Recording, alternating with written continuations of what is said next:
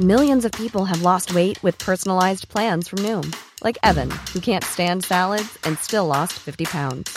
Salads, generally, for most people, are the easy button, right? For me, that wasn't an option.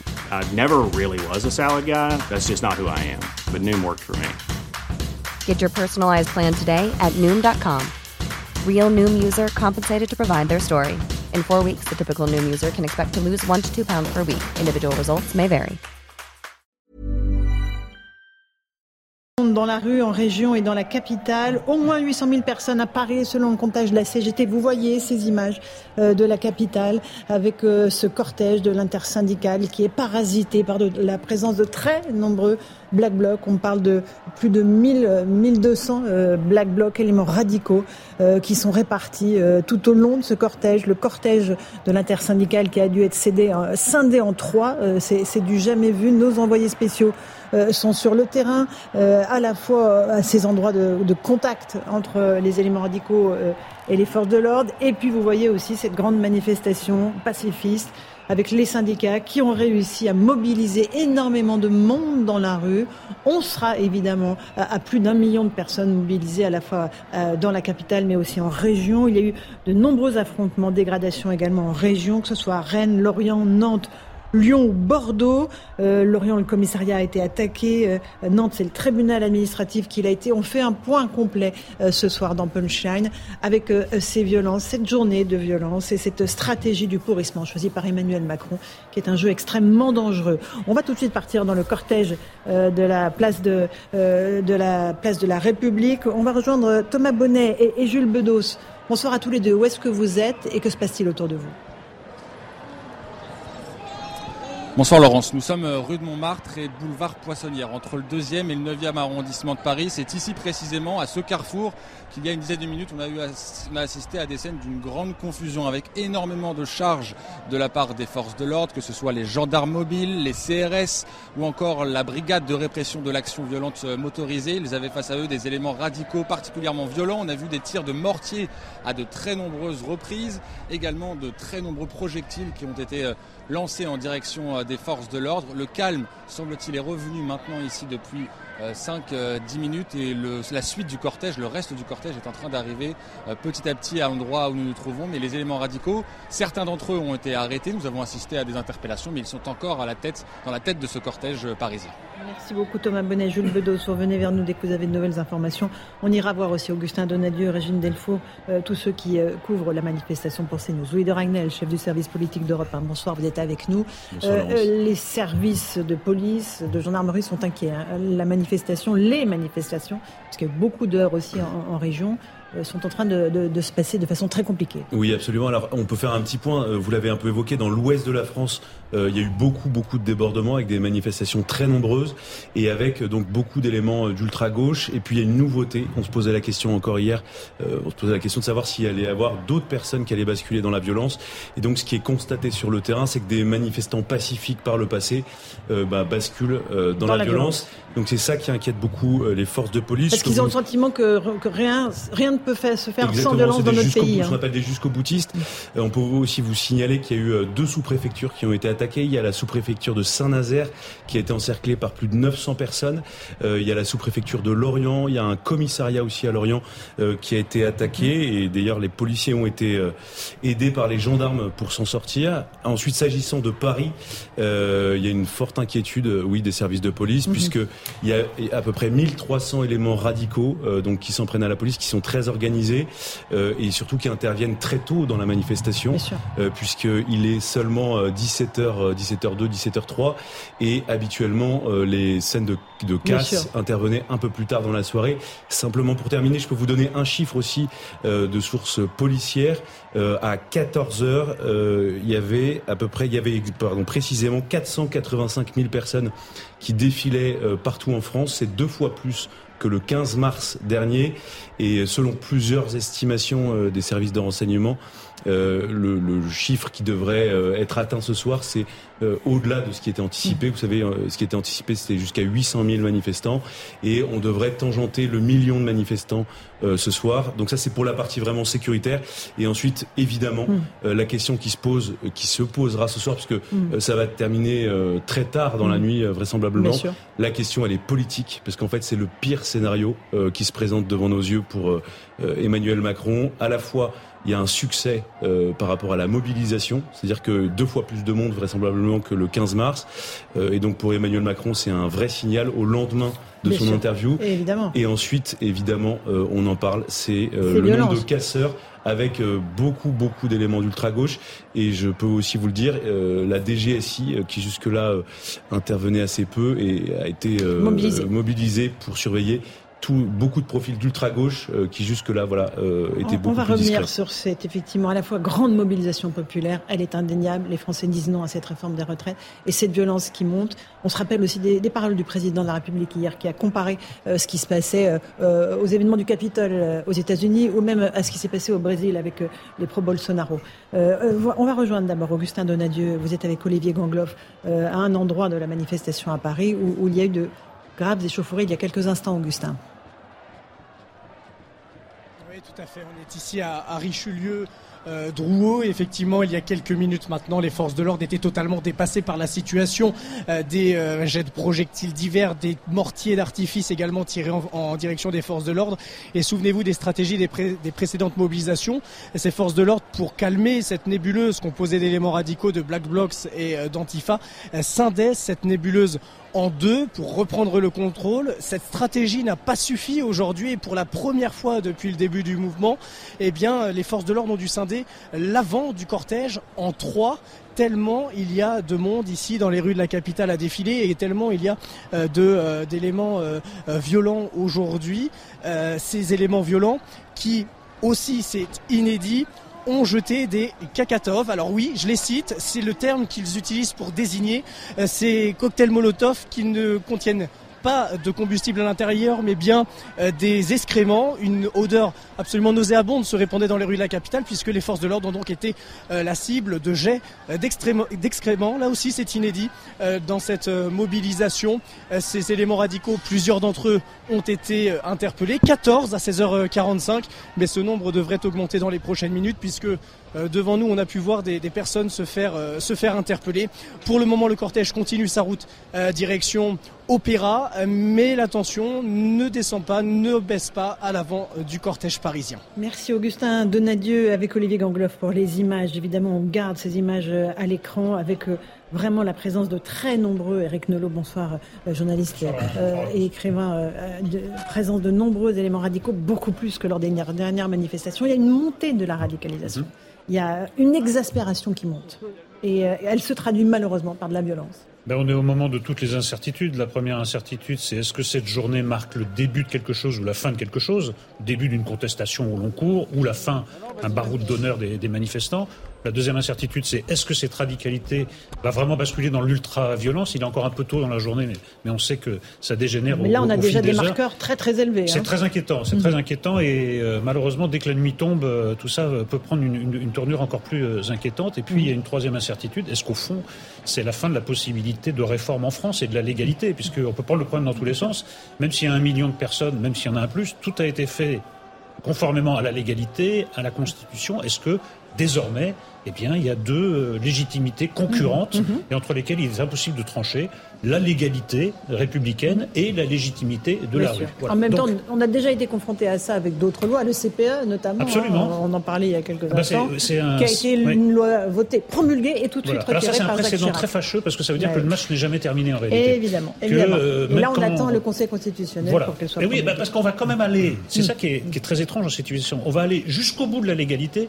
Il y a le Conseil constitutionnel, il y a le référendum d'initiative partagée, mais quand même, la rue se dit on peut avoir le dernier mot. Il est 17h08, on est en direct dans Punchline sur CNews. Vous voyez ces images de la capitale, Paris, euh, où la violence règne euh, en tête de cortège. Euh, plus de 1300 black blocs, éléments radicaux qui sèment la panique, cassent des vitrines, euh, s'en prennent aux policiers évidemment, tir de mortier contre les forces de l'ordre, euh, cassage de nombreux euh, magasins, fast-food qui ont été pillés. En région, ça a pris d'autres formes. On va rejoindre Michael Chailloux à Rennes. la situation a été très tendue avec une centaine d'individus radicalisés. Michael, et il y a eu une mobilisation record, il faut le dire, à Rennes aussi. Oui, mobilisation euh, record. Là, on est en fin de manifestation. Euh, euh, Laurence, vous le voyez à l'image, les pompiers qui sont en train d'éteindre des feux de, barricades qui est un petit peu autour du centre-ville avec, vous voyez, une, espèce de, cabane de chantier qui a été renversée tout à l'heure au milieu de la rue. Mais là, c'est la fin de manifestation. oui, vous le disiez, mobilisation très importante à Rennes. On est dans le top 3 des mobilisations depuis le début du mouvement avec plus de 22 000 manifestants selon les chiffres donnés par la préfecture. Et puis ce qui est, à noter, c'est euh, euh, évidemment, il y a eu aussi là beaucoup de dégradation euh, de commerce, mais ce qui est à noter, je voulais vous le dire, c'est très important, c'est la volonté de l'intersyndicale de, continuer de, défiler dans les rues pour porter ce message de d'opposition à la réforme de retraite. Donc ils ont pris un itinéraire bis quand les choses se sont gâtées en tête de cortège avec quelques centaines de radicaux qui n'étaient pas vraiment là pour parler de cette réforme des retraites. Et puis une image euh, marquante aujourd'hui, c'est euh, à un moment où on était en, forte tension, j'ai envie de dire, entre euh, ces éléments radicaux et puis les forces de l'ordre.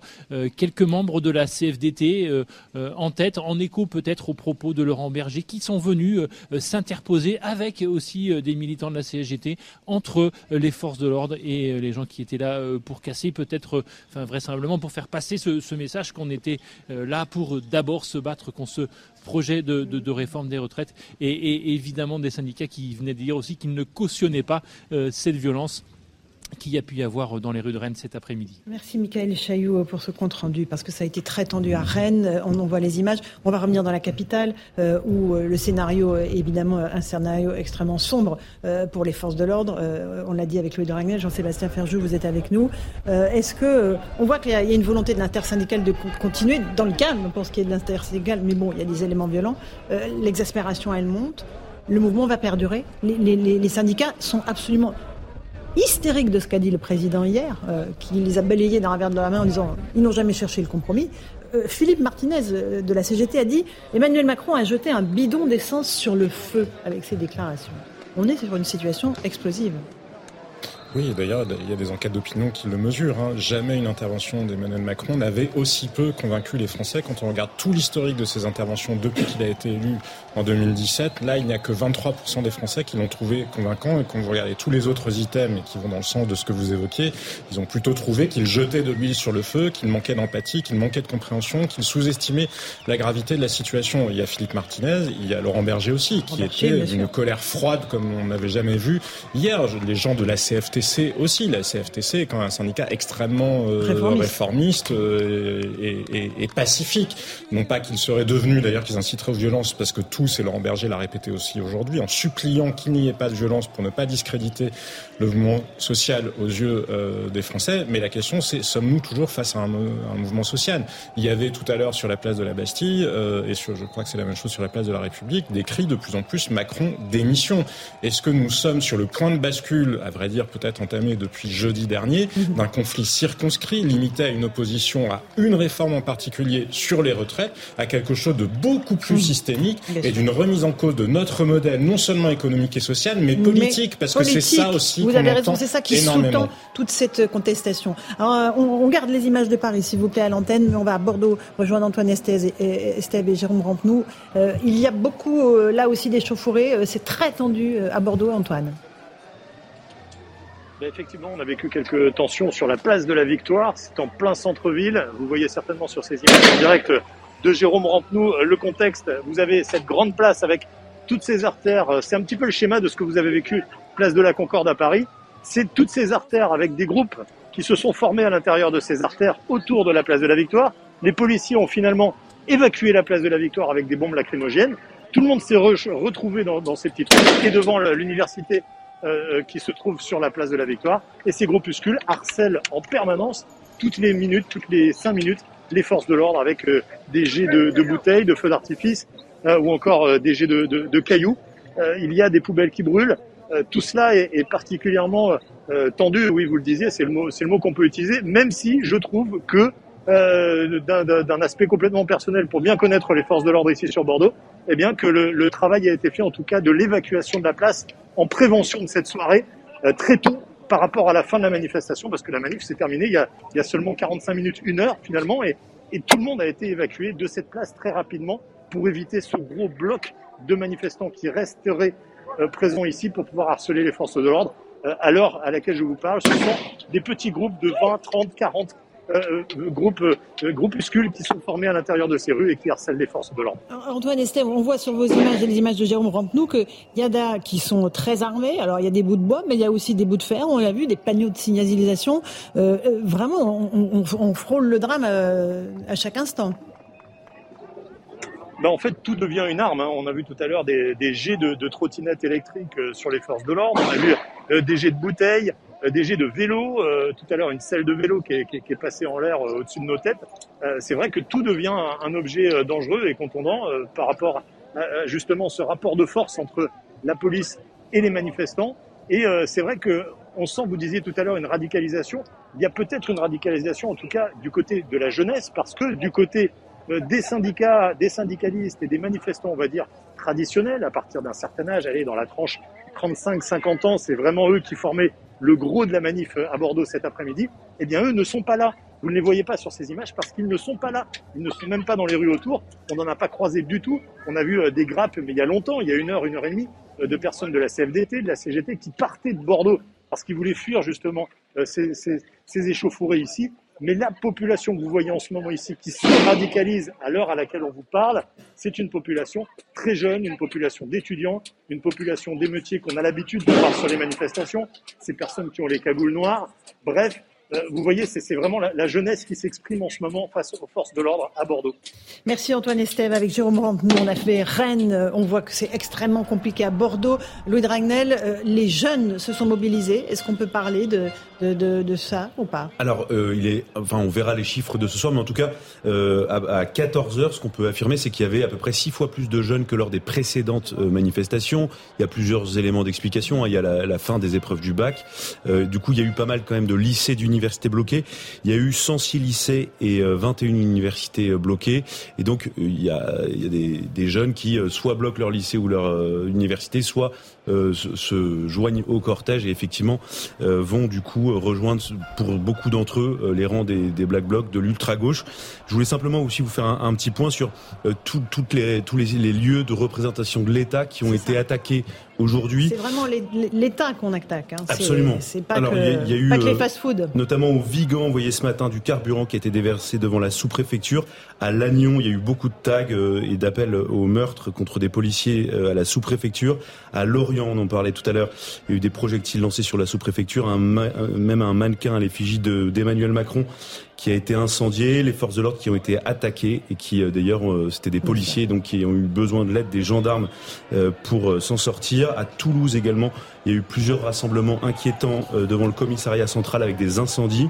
À Saint-Nazaire, entre 400 et 900 manifestants qui ont encerclé la sous-préfecture. À 7 encore, la liste est longue. Et puis simplement aussi un, symbole ce matin assez tôt, le fort de Brégançon, qui est la résidence secondaire du, du chef de l'État, qui a été coupé d'électricité pendant et plusieurs minutes. Beaucoup de coupures d'électricité sauvage et ces actions violentes. Il est à 17h17 si vous nous rejoignez en direct dans Punchline sur CNews avec cette situation chaotique, non seulement à Paris mais dans de nombreuses villes de région. Régine Delfour avec Charles Pousseau, vous êtes dans le cortège parisien.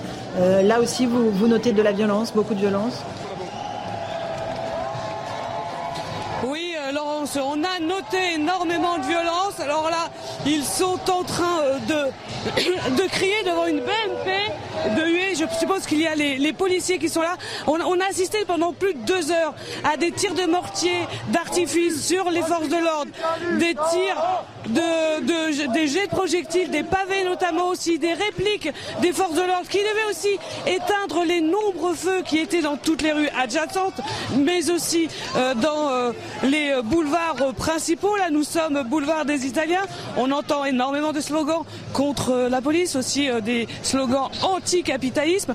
Tout à l'heure, les pompiers ont rejoint, les pompiers qui manifestent ont rejoint ce cortège. Ils ont été largement applaudis. On entendait les pompiers avec nous. Alors la rue ici nous dit, enfin les gens qui manifestent nous disent qu'ils vont aller jusqu'au bout. Ils veulent aller jusqu'au bout du retrait de cette réforme. Ils n'ont pas évidemment apprécié le déclenchement du 49-3, non plus l'intervention hier d'Emmanuel Macron qui pour eux est extrêmement méprisant.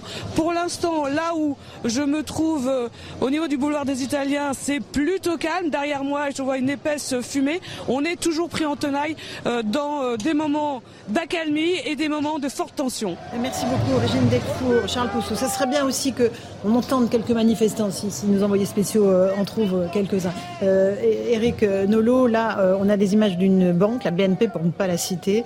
Il y a eu la dégradation des images euh, des caméras de vidéosurveillance. Et là, visiblement, les émeutiers sont entrés à l'intérieur de la banque. Ils sont en train de tout casser, euh, d'après ce que mm. nous dit Augustin Donadieu qui, qui, est sur place. Ils ont réussi à ouvrir la banque et ça casse à l'intérieur. Tout ça est extrêmement symbolique. Les lieux de pouvoir, les lieux de l'État, les lieux de l'argent, évidemment, et les banques. Mais j'entends les appels au calme et à la responsabilité de Laurent Berger, mais le scénario noir qu'on ne peut pas exclure, c'est non pas la convergence des luttes, mais des violences. C'est-à-dire la violence des, des casseurs professionnels qui viennent pour casser quoi qu'il en soit, et la violence de, manifestants qui ne sont pas des casseurs professionnels qui se radicaliseraient. Alors, on peut balancer le mistigris, dire en effet l'intervention d'Emmanuel Macron n'était pas euh, tout à fait euh, pertinente, il a jeté de l'huile sur le feu. Moi, je voudrais quand même rejeter le mistigris sur l'autre côté, l'extrême gauche, parce qu'à force de dire que ce qui est légal ne l'est pas, ça veut dire bah, tous les moyens sont bons. L'État vous opprime, l'État prend des lois qui ont l'apparence légale mais qui en fait sont illégales, eh bien ça veut dire open bar, cassez tout, prenez-vous-en à l'État. Il y a quand même une part de responsabilité. moi je trouve qu'il faut faire attention dans les messages qu'on envoie. Là, on n'est plus dans, les, scènes de casse qu'on voit, on n'est plus dans la contestation syndicale, on n'est plus dans le droit à la manifestation, on est dans la délinquance. Et quand vous avez des gens qui semblent l'encourager, qui sont des élus de la République, qui euh, la semaine euh, bah, votent des lois et puis le week-end vous dites que ces lois sont, sont, sont pas légales, je trouve qu'on commence à entrer dans un problème démocratique très grave. Et il n'y a pas de responsabilité de l'État aussi dans, dans, la façon dont les gens réagissent? Les Français sont très hostiles à cette euh, réforme, majoritairement. Bien sûr. Ils ont l'impression de ne pas être entendus par le pouvoir. Ils ont jugé que le président n'avait pas convaincu, et c'est le moins qu'on puisse dire. je crois a, pas un tout petit peu quand évidemment, même Bien sûr que le couple est infernal, mais je crois que tous les moyens de se faire entendre ne sont pas bons. Bien sûr. et la violence n'est évidemment pas un moyen Il y a une limite légale, il y a la limite de la violence. Et vous voyez, on est quand même très tôt dans la journée. Vous voyez comment ça dégénère. Attendez ce soir 22 h vous allez voir. Je pense que le bilan sera terrible. Absolument. Louis Dragnel, euh, un, petit bilan. Euh, vous disiez 850 000 personnes recensées par la police hors Paris. Hein. Absolument. Donc, ça c'est le chiffre de 16 h 16h30 pardon. 850 000 recensés hors Paris. Donc c'est une très très forte euh, mobilisation. Et donc on a déjà dépassé la, la fourchette haute qui avait été anticipée par le renseignement territorial. Euh, donc voilà. Donc c'est, on sait que cette soirée se finira euh, très tard et sans doute euh, avec beaucoup de violence. Simplement un mot. je trouve que Eric Nolot a, a entièrement raison par rapport à ce qu'il dit. on peut pas jouer avec le feu quand il y a une situation pareille dans les rues de Paris. Ça veut dire quoi? Ah, C'est-à-dire qu'il faut, il y a aucune excuse, il faut ah, condamner absolument avec la plus grande fermeté toutes ces personnes. On va juste euh, attendre, on, attendez, attendez, on repart sur le terrain, on repart sur le terrain parce qu'Augustin Donadieu euh, a des informations pour nous avec Olivier Gangloff. Qu'est-ce qui se passe devant euh, votre caméra, Augustin? Et les forces de l'ordre viennent de se déployer juste devant cette banque prise à partie à l'instant par les éléments radicaux, les forces de l'ordre sous tension, puisqu'elles sont actuellement visées par des tirs de projectiles divers, que ce soit des, des bouteilles. Et alors que je vais devoir vous laisser parce que il vient de tirer des bombes lacrymogènes. À tout de suite. Allez-y, Augustin, reculez, mettez-vous un tout petit peu en retrait euh, avec Olivier Gangloff. Euh, le commissaire Lebas vient de nous rejoindre. Bonsoir, commissaire. Scénario extrêmement compliqué pour les forces de l'ordre. Scénario euh, catastrophe ou pas? La situation, elle est sous le contrôle ou pas encore? Oui, ça, bien sûr, il faut. C'est sous contrôle, mais c'est une journée très dure. Voilà, c'est très dur sur dans plusieurs villes de France. C'est dur à Paris en ce moment, on le voit. Ça a été très dur dans l'Ouest et c'est pas encore fini en Bretagne, à Lorient, à Rennes, à Caen. Euh, c'est une journée où il va y avoir des blessés. C'est pas la peine d'imaginer autre chose. On en a déjà du côté euh, des rangs des forces de l'ordre et il y en aura aussi du côté des manifestants, puisque comme il y a des endroits où c'est extrêmement brutal et extrêmement violent, il y a l'usage de la force par les forces de l'ordre et donc il y aura des blessés des deux côtés et ceux qui ont appelé à l'agitation et qui en sont les responsables devront être les premiers à être montrés du doigt. Tous ceux qui cassent, qui brûlent, qui incendient et tous ceux qui les ont incités à cela devront se regarder ce soir dans le miroir parce que le bilan sera sans doute lourd ce soir. C'est une journée très difficile. Mhm. avec des points de fixation et beaucoup plus de black blocs que, lors des dernières manifestations, là, notamment dans la capitale, hein, mais, mais, mais aussi dans toutes les autres villes dans d'autres villes. Il y en a dans la capitale. On en a vu euh, à Lorient, à Rennes. Il y a effectivement des gens en noir. Alors du Black Bloc, euh, je vais vous dire, euh, d'abord, c'est une organisation. Hein, le Black Bloc, c'est une méthode d'action. Se sont greffés dedans pas mal d'individus, effectivement. Il est conséquent aujourd'hui en France. Beaucoup de groupes anarchistes ou de casseurs qui sont là pour semer le désordre. Mais effectivement, on a affaire à des nébuleuses extrêmement compliquées. Et il faut rappeler une chose, c'est que les forces de l'ordre, quand on les voit intervenir, le premier, la première de leur mission, là, c'est justement d'aller dissoudre le Black Bloc ou de l'empêcher d'agir, et c'est pour mhm. protéger le reste du cortège. Mhm. Les gens qui manifestent aujourd'hui avec des, avec des intentions euh, qui sont de contester ou de manifester au sens noble du terme, subissent ce Black Bloc qui sème le désordre, et c'est extrêmement dangereux pour tout le monde. Bien sûr, là, le cortège à Paris a été scindé en trois pour éviter justement qu'il y ait trop d'abcès de fixation, c'est ça, commissaire? Oui, les stratégies, vous savez, je suis pas sur le terrain, je vais, je vais vous parler de, de théorie, hein, mais mhm. de ce que je vois, et je vais être prudent.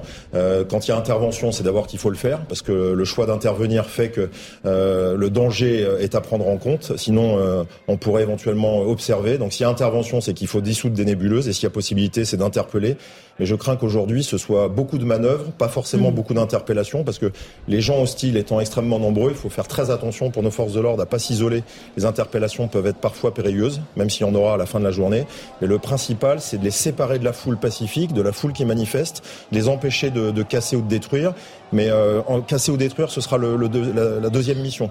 La première, c'est de les empêcher de, de nuire et de créer euh, des blessures, voire des morts, parce que quand vous incendiez, il faut le rappeler, des, des, des commerces ou des véhicules, vous savez, il y a des gens qui vivent et tout ça, c'est des dangers mortels. L'incendie criminel, oui, encore la poubelle. Voilà, ça peut ça peut peut-être faire euh, un peu d'image, mais les voitures, les véhicules, les deux roues, les, les, les commerces, c'est extrêmement dangereux. Et si les forces de l'ordre agissent autant, c'est qu'il faut aller agir sur le cœur de la nébuleuse. Bien sûr, et on a vu l'image d'un pavé, hein, et on imagine les dégâts que peuvent faire un pavé lorsqu'il est jeté sur un, policier, même s'il a un casque. Bah, souvenez-vous, euh, il n'y a pas si longtemps que ça, il y a quelques jours, un policier a pris un pavé, il a perdu connaissance. J'ai vu un autre policier aujourd'hui dans les cortèges qui a été extrait par ses collègues, qui a également perdu connaissance. On ne connaît pas encore les causes, mais je crois savoir que c'est aussi un jet de projectile. Un pavé lancé, ben, l'énergie cinétique, hein, même sur un casque, de toute façon, vous êtes assommé, c'est extrêmement dangereux, c'est criminel, parce que vous pouvez tuer. Donc ce, ce type de jet de projectiles sont effectivement extrêmement dangereux. 21 interpellations à 17h15 à Paris. Euh, la manifestation euh, n'a beaucoup de mal à avancer, euh, étant donné qu'il y a énormément de black blocs, en tout cas d'éléments radicaux en tête de cortège. Laurent Pietraszewski vient de nous rejoindre, ancien secrétaire d'État aux retraites. On voit que les syndicats ont été ulcérés par le, discours du président Macron hier, qui a dit ils n'ont jamais cherché de compromis. Laurent Berger et, et Philippe Martinez sont dans une grande colère. L'intersyndicale est soudée, elle a mobilisé de façon extrêmement importante aujourd'hui dans la rue. Euh, il y a peu de chances que la contestation s'arrête.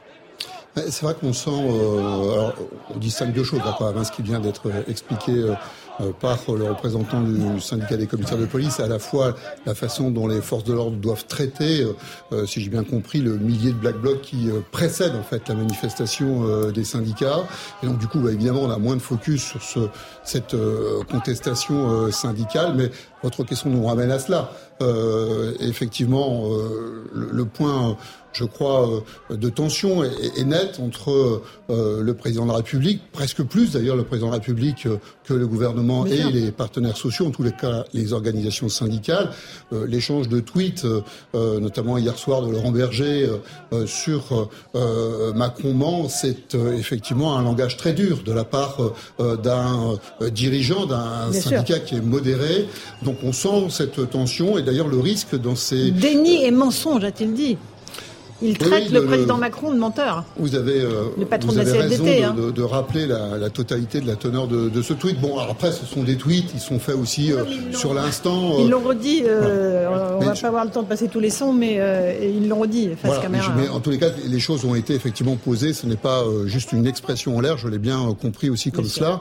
Voilà, il y, a un sujet qui est effectivement on est dans un rapport de force euh, qui, est, qui est très très net et euh, le danger dans ces rapports de c'est que euh, quand on n'a aucune des deux parties qui ne veut bouger, eh bien euh, la tension risque de monter et euh, on a de la violence par opportunisme, ce qu'on voit aujourd'hui, c'est-à-dire qu'on a des personnes qui ne sont pas du tout dans ce, ce débat sur l'âge de départ en retraite, qui viennent casser, faire une forme de happening de la violence et évidemment, du coup, cela jette aussi une forme d'opprobre sur la manifestation qui, en soi, a été bien conduite depuis plusieurs semaines. Il y a une sur la manifestation. On voit très bien que les manifestants sont extrêmement pacifiques, entourés par les services d'ordre des syndicats, et ils sont très mobilisés. C'est non à cette réforme. Il faut retirer le texte, Monsieur Macron.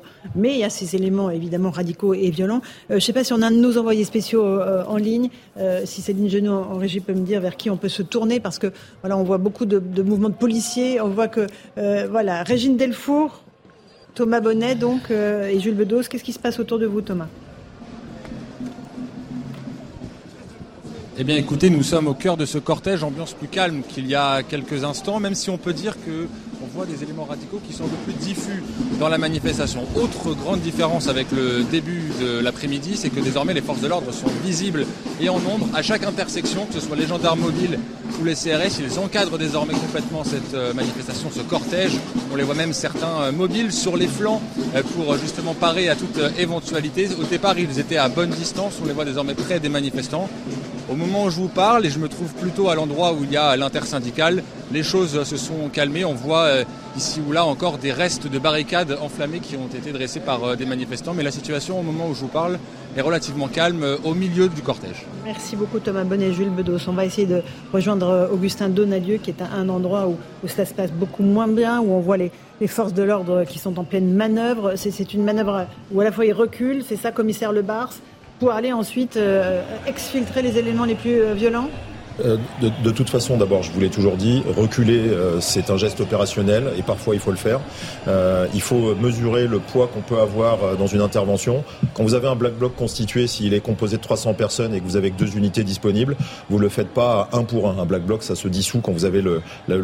C'est, ça fait partie des stratégies policières et des gendarmes ou des CRS et également des, des Bravem. Et il faut le faire quand vous ne créez pas de dommages par rapport à une foule pacifique qui se trouve à proximité. Si les conditions sont pas réunies, il faut pas le Et euh, là-dessus, euh, les policiers et les instructions sont parfaitement claires. Si on voit des bons offensifs, c'est également pour tenter de dissuader euh, la constitution d'un groupe. Donc on, distingue tellement d'images. Vous savez, je, vois différents angles, mais on voit les unités extrêmement mobiles se reconstituer, se recomposer, se repositionner. On a une stratégie qui évidemment se fonde à la fois sur les habitudes opérationnelles, mais sur le plan de vidéoprotection qui permet d'avoir une vue d'ensemble. Et puis ensuite, il y a des décisions qui sont données. Ces décisions, elles sont données avec des autorités civiles. Les autorités civiles sont les de police sur le terrain, qui donne les sommations et qui exécute les instructions d'une salle de commandement qui est celle de la DEPC, qui permet de faire les meilleures manœuvres possibles pour qu'il y ait le moins de blessés possible. 17h30, 31 euh, en direct sur CNews, on voit ces policiers hein, qui sont derrière euh, leur bouclier de, protection. Euh, on, a ces exactions qui se sont commises à Paris. Augustin Donadieu avait été avec Olivier Gangloff. Que se passe-t-il là où vous êtes?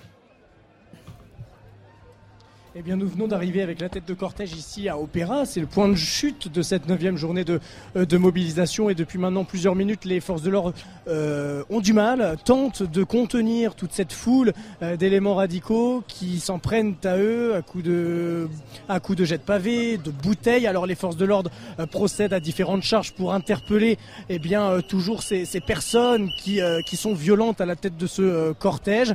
des interpellations qui se succèdent devant nous. 14 interpellations à 16h45, un nombre qui devrait augmenter dans les euh, prochaines minutes. Mais cette foule qui reste toujours en place ici euh, sur la place de l'Opéra en plein cœur de la euh, capitale et un cortège qui est encore très loin. Alors nul doute que des renforts de forces de l'ordre devraient arriver dans les prochaines minutes puisque là à l'heure actuelle où je vous parle, ils sont en nombre inférieur par rapport au nombre de personnes qui sont ici devant devant l'opéra sur cette grande place alors que des tirs de mortier se font encore entendre autour de nous en direction, bien sûr, ben, des forces de l'ordre. Merci beaucoup, Augustin Donadieu avec Olivier Gangloff. là, ce qu'on entend, commissaire Lebar, ce sont des tirs de mortier ou des tirs de lacrymo? Je serais prudent parce que la résonance me fait douter sur le fait que ce soit un tir de mortier. Puis en plus, je l'ai, pas vu à l'image. Ça peut être également de la grenade assourdissante mhm. hein, euh, quand vous avez des, foules hostiles à, disperser.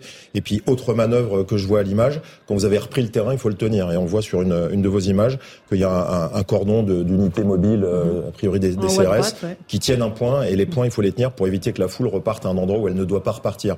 Là, il y a de la stratégie aussi géographique. Il faut pas se laisser déborder par une foule qui pourrait aller dans des endroits de la capitale où ils doivent pas aller, et notamment des points névralgiques, des points sensibles, parce que vous avez bien vu aujourd'hui en France et en province, mhm. il y a eu des attaques sur des bâtiments publics, des attaques très graves, notamment à Lorient, sur le commissariat de police, sur la sous-préfecture. Mhm. Ils ont été incendiés. Alors je crois que l'incendie n'a pas n'a pas été à son terme, mais vous voyez que chez certains, et encore une fois, c'est loin d'être le cas de, de l'ensemble des manifestants hein, qui étaient venus aujourd'hui pour des revendications politiques, mhm. les casseurs et le Black Bloc et tous les anarchistes font en sorte de faire de l'image. Ça prend le pas sur les motivations pour ces gens qui viennent euh, manifester ils sont eux-mêmes en danger. Il y a des intérêts communs aujourd'hui, hein, force de l'ordre et manifestants, c'est de faire en sorte que ni les uns ni les autres ne subissent euh, ces casseurs qui sont en train de faire en sorte de gagner la journée. Il ne faut pas les laisser gagner cette journée. Il faut que ce soit les forces de l'ordre qui, à la fin, permettent de les isoler ou de les neutraliser et qu'il y ait le maximum de personnes qui rentrent chez elles ce soir euh, dans les meilleures conditions possibles. C'est pas gagné parce que la journée est très compliquée. Et là, effectivement, euh, place de l'Opéra, on voit que des policiers et des black blocs puisque le, les manifestants pacifiques sont derrière et, vont mettre un tout petit peu de temps à arriver place de l'Opéra. Régine Delfour. Euh, vous êtes avec Charles Pousseau. Euh, où est-ce que vous êtes euh, dans le cortège et est-ce qu'il se passe encore des, des heures devant vous? Nous sommes place de l'Opéra et encore des face à face entre les euh, policiers et les manifestants, des euh, tirs de gaz lacrymogène, des tirs d'artifice, de, de, mortiers d'artifice. Euh, c'est cette ambiance qu'on vit en fait depuis plus de deux heures et demie, une espèce de, de plus de chat et la souris, des provocations sans arrêt entre les forces de l'ordre et, et, ces manifestants. Il y a eu énormément de feux qui ont été allumés. Une banque tout à l'heure a été prise pour les euh, forces de l'ordre sont donc arrivées pour sécuriser. Alors ils passent donc pour essayer. Parce qu'il y a énormément de monde ici. Il faut savoir qu'il y a énormément de monde. C'est pour ça que le cortège a été divisé en, plusieurs euh, parties. Et pour essayer d'intervenir le plus possible, ils sont obligés de disperser la foule. C'est pour cela qu'il y a énormément de tirs de gaz euh, lacrymogènes. tout à l'heure aussi, on parlait de, des bouteilles d'excréments qui avaient été jetées sur les forces de l'ordre. Je voulais souligner que c'était quelque chose qu'on connaissait en 2019. Euh, les Gilets jaunes utilisaient euh, cette méthode et euh, maintenant apparemment elle est revenue aujourd'hui. Merci beaucoup Régine Delfour, Charles Pousseau. C'est un spectacle désolant hein, évidemment auquel on assiste. Il est 17h35 avec ces milliers de manifestants qui tentent d'arriver place de l'Opéra puisque le cortège est parti de la place de la Bastille et, se dirige donc vers, le centre de, l'Opéra. on voit les banderoles, on voit les gens qui manifestent dans une ambiance extrêmement bon enfant. Eric Nolot, et puis il y a évidemment euh, ces, ces, violences qui parasitent absolument tout. Oui, mais est-ce que la séparation est si nette que ça? Effectivement, la plupart des manifestants sont pacifistes, mais par, dans le, les profils des gens qui ont été interpellés, il n'y a pas que des black blocs. Il y a des fils et des filles de bonne famille qui jouent aux émeutiers, qui jouent aux incendiaires. Et dans ce contexte-là, euh, je regrette, mais M. Laurent Berger qui traite le président de la République de menteur, je trouve ça un peu problématique parce que vous, vous faites, vous diffusez une petite musique qui consiste à dire, eh écoutez, face à un menteur, bah, tous les moyens sont bons. Donc, euh, s'il faut pour se faire entendre, il faut casser, casser. On sait bien que c'est reçu comme ça par certaines personnes. Donc, je crois qu'il serait un peu naïf de dire il y a que les black blocs d'un côté et que des gens pacifiques de mmh. l'autre, même si nous sommes d'accord qu'à 95% c'est le cas. Mais il y a une frange qui est prête à basculer dans la violence et qui est très sensible aux messages qui sont diffusés par des gens qui devraient avoir des discours plus raisonnable, plus pertinent. Bon, alors on va partir à Bordeaux, rejoindre Antoine Estève et Jérôme Nous, La situation a été très tendue euh, il y a moins de 10 minutes. Euh, c'est toujours le cas, Antoine?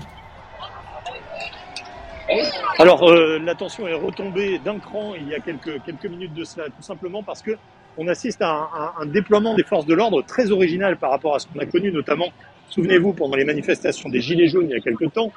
il y avait auparavant des affrontements en bloc avec un grand bloc de police et de gendarmerie euh, mobile qui se mettait en place face aux manifestants.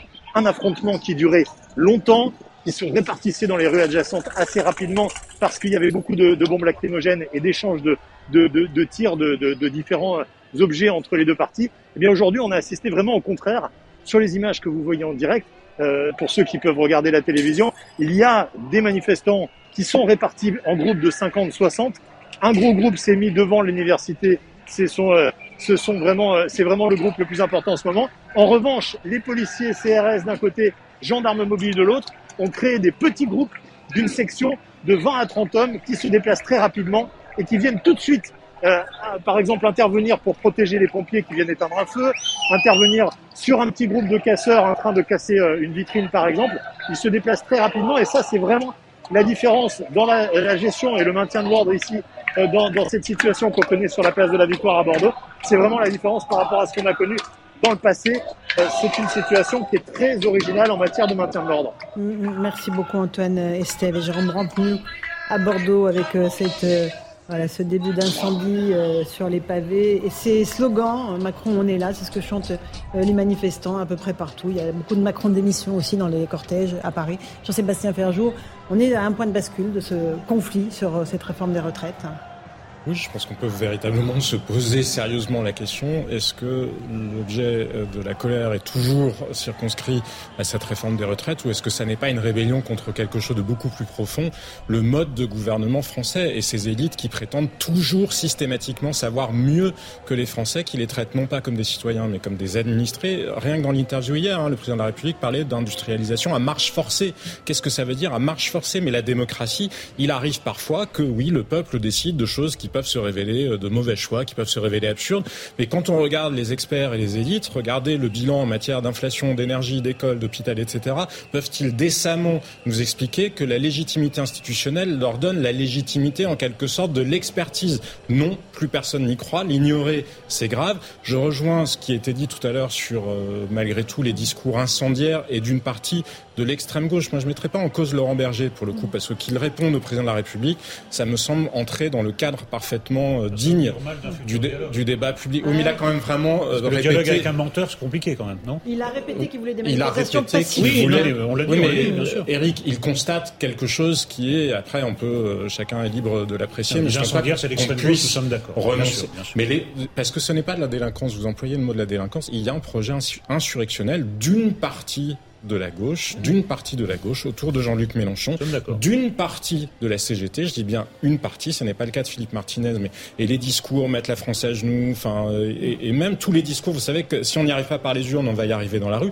Il ne faut pas s'y tromper. Oui, certainement qu'il y a une part de violence nihiliste et de casseurs qui mhm. s'amusent entre guillemets, mais je crois aussi qu'il y a une vraie volonté de mettre le chaos en France parce qu'il y a un projet de renverser notre modèle économique et social qu'il ne faut pas l'ignorer parce que si c'était l'extrême droite, je vais vous dire, imaginez si vous aviez des élus d'extrême droite qui régulièrement au Parlement disent ah ben tiens on va pas y arriver dans les urnes donc on va y aller dans la rue. Souvenez-vous du 6 février 1934, je pense que tout le monde protesterait eh infiniment plus et que des partis sociaux-démocrates ou des partis qui se disent républicains remettraient peut-être en cause les alliances électorales qu'ils ont à 17h40, on est en direct sur CNews avec euh, ces images de la capitale euh, où euh, le cortège qui était parti de la place de la Bastille se dirige difficilement vers l'Opéra, sa destination finale. Énormément de black blocs, plus de 1300 éléments radicaux en tête de cortège. Louis Daragnel, est-ce qu'on peut faire un petit point sur le nombre d'interventions 21 interventions, interpellations, pardon. mais évidemment, ça risque de monter au fil de la soirée. Oui, parce qu'il en fait, il est encore très tôt. Hein, il est 17h40 et habituellement, c'était le chiffre d'interpellation qui intervenait un, peu plus tard, autour de 19h, 20h au moment de la dispersion, c'est-à-dire la fin de la manifestation.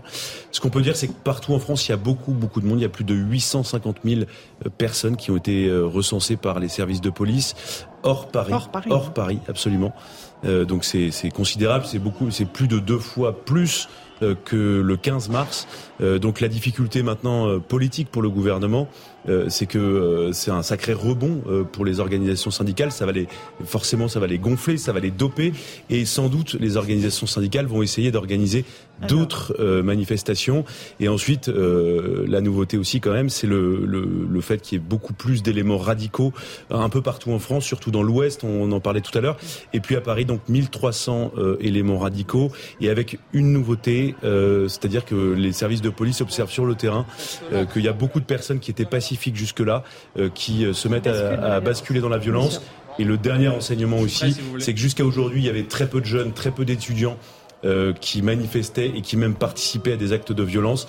Eh bien, en tout cas à 7 heures, il y a plus de 16 000 étudiants lycéens qui ont été recensés dans les manifestations et beaucoup d'entre eux, les policiers le voient et les gendarmes s'en prennent aux forces de l'ordre. Louis Dragnel, qu'est-ce qui s'est passé entre le 15 et, et le 23 mars? À part l'allocution d'Emmanuel une Macron? Interview présidentielle, un, entretien euh, hier du président de la République et euh, qui a eu pour conséquence de mettre un peu d'huile sur le feu euh, puisque le président a, a dit qu'il ne retirerait pas son texte et puis il y a eu des propos un peu maladroits. Euh, Face à la majorité, parce que Mm. peut-être plus encore que l'interview, il y avait eu ces propos face à la majorité sur euh, justement, enfin la foule qui n'aurait aucune, Aucune légitimité. légitimité. Et la réponse, elle est dans la mais, rue mais aujourd'hui. voyez, euh, cher Laurent, j'avais deux, deux ministres au on téléphone tout à l'heure Ouais. quand même qui me disaient euh, euh, si ça continue comme ça, euh, va sérieusement se poser la question du, retrait du texte. Retrait du texte pour le retour à l'ordre. C'est ce que demandent Absolument. les Français maintenant, le retour à l'ordre. Thomas Bonnet, vous êtes dans la manifestation avec Jules Bedos. Euh, la situation est, toujours tendue ou pas Oui, on est précisément à l'endroit où je vous disais que la situation était calme il y a quelques instants. Et maintenant, les gendarmes mobiles sont déployés. Ils n'ont pas répondu a priori à des violences initialement euh, des manifestants, mais pour séparer, semble-t-il, euh, le cortège en deux. D'un côté, il y a les organisations syndicales, les ballons des organisations syndicales qui témoignent, on va dire, d'une partie plus calme de la manifestation. Et puis de l'autre, les éléments perturbateurs qui sont maintenant tenus à bonne distance. Évidemment, cela fait maintenant plusieurs minutes que la situation est figée. Il y a eu des sifflets, des slogans d'une partie des manifestants. Les tensions ont éclaté il y a maintenant euh, cinq minutes avec des jets de projectiles sur euh, les gendarmes mobiles qui ont euh, répliqué avec des tirs de gaz lacrymogène. Ils viennent d'être renforcés par la brigade de répression de l'action violente motorisée qui est là aussi pour euh, faire tampon en quelque sorte entre ces deux parties euh, du cortège. On est toujours boulevard des Italiens à une dizaine de minutes environ de la place euh, de l'Opéra et il y a encore des milliers de personnes qui sont bloquées derrière ce cordon de forces de l'ordre qui veulent véritablement séparer la manifestation et à l'instant encore je vois des nuages de gaz lacrymogène qui ont été envoyés par les forces de l'ordre qui font face à des violences avec des pétards qui explosent à leurs pieds. On a vu tout à l'heure, j'ai vu tout à l'heure une gendarme qui avait semble-t-il été euh, blessée à la jambe par un éclat euh, euh, de pétard qui avait été lancé par par des manifestants. Voilà la situation qui s'attend, même ici où on est plutôt au milieu du, cortège. Merci beaucoup Thomas Bonnet et Jules Bedos. On garde ces images évidemment à l'écran. On voit que la situation est très tendue à Paris. Laurent Pietraszewski, vous avez géré une réforme des retraites. C'était en 2019. Elle a été retirée à la faveur du Covid. À quel moment la décision peut être prise de retirer le texte actuel? Tant le niveau de violence monte, tant la mobilisation populaire ne faiblit pas. Non, D'abord, je suis pas persuadé que ce soit euh, ce qui est présent dans, dans l'esprit du président de la République. Alors, en tout cas, moi, j'ai fait comme tout le monde. J'ai j'ai écouté. euh, j'ai- écouté. On est d'accord, son on l'a compris. hier. Non, mais d'abord, je, quand je dis, je veux répondre à votre question, mais je, je- pense qu'il faut aussi se redire les choses. Même si euh, Louis soulignait tout à l'heure qu'il y avait eu des, un certain nombre de ministres en off qui lui disaient que se posaient la question du, du retrait du texte. En fait, le, le sujet pour le, le gouvernement, là, pour le coup, euh, c'est effectivement d'avoir euh, un, un maintien de l'ordre, c'est d'avoir aussi une activité économique, une activité sociale qui puisse fonctionner dans notre pays. Bon, on voit bien que là, il y a des certain nombre de questions qui se posent, notamment de la part des entrepreneurs, des employeurs, mais aussi d'un certain nombre de salariés qui euh, se sentent pas forcément partie prenante euh, à l'instant T dans ce conflit et qui veulent euh, aller simplement tranquillement au boulot, réaliser leurs activités, faire leur vie associative et qui se trouvent empêchés par des manifestations, par par des grèves. Donc ce, sujet, on va dire de, du, vivre ensemble, hein, je, vais, je vais le dire comme ça, dans une euh, relative sérénité, euh, effectivement, se pose euh, pour le gouvernement. Donc les jours qui viennent sont des jours très importants où le gouvernement réussit à recréer le lien. Je pense que c'est la feuille de route qu'il a eue du président de la République à recréer le lien avec les syndicats, notamment réformistes, au travers de, de- de négociations qui devraient pouvoir s'ouvrir sur l'emploi des seniors, sur l'aménagement des fins de carrière, euh, sur euh, le revenu euh, euh, et la, le partage de la valeur ajoutée. Si ça, ça a réussi à enclencher quelque chose, il y y, a une chance que on, puisse quel continuer. syndicat, Monsieur Mais Quel euh, syndicat votre question est bonne, Laurence Ferrari. Ils veulent Euh, pas discuter. j'ai- bien, j'ai bien entendu. C'est pour ça que j'ai dit que c'était la feuille de route du gouvernement, mais Hmm. j'ai pas dit que c'était une mince affaire. Donc où ils y arrivent, et, et dans ce cas-là, on peut faire l'hypothèse que tout cela va s'apaiser, Hmm. ou ils n'y arrivent pas. Et effectivement, les questions que a, a souligné Louis euh, tout à l'heure euh, seront à, à nouveau sur la table. Vous avez raison. Si, si on Eric la réflexion, est-ce que on acte qu'en France, il y a désormais deux niveaux de validation? Il y a le niveau de validation de la loi et ensuite de la rue. C'est-à-dire, Il faut aller. C'est pas nouveau, Eric. Hein oui, enfin, il y a eu un, nombre, un certain nombre de réformes retirées. Oui, dans l'histoire. Est-ce hein que par exemple, l'école libre, ça vous rappelle quelque oui, chose Bien sûr, oui, moi aussi. Voilà, je, ouais, je, suis un peu plus âgé que vous, j'en ai même vu encore plus que vous. Cortège, mais en fait, est-ce qu'on dit par exemple que l'inscription possible de l'IVG dans la, mm -hmm. dans la Constitution, eh bien, c'est réversible s'il y a suffisamment non, mais il y a des réformes consensuelles. Vous le savez parfaitement, je, Eric. Je, vous pose la question. Il y a des réformes consensuelles. Non, mais c'est pas comme ça que ça marche normalement.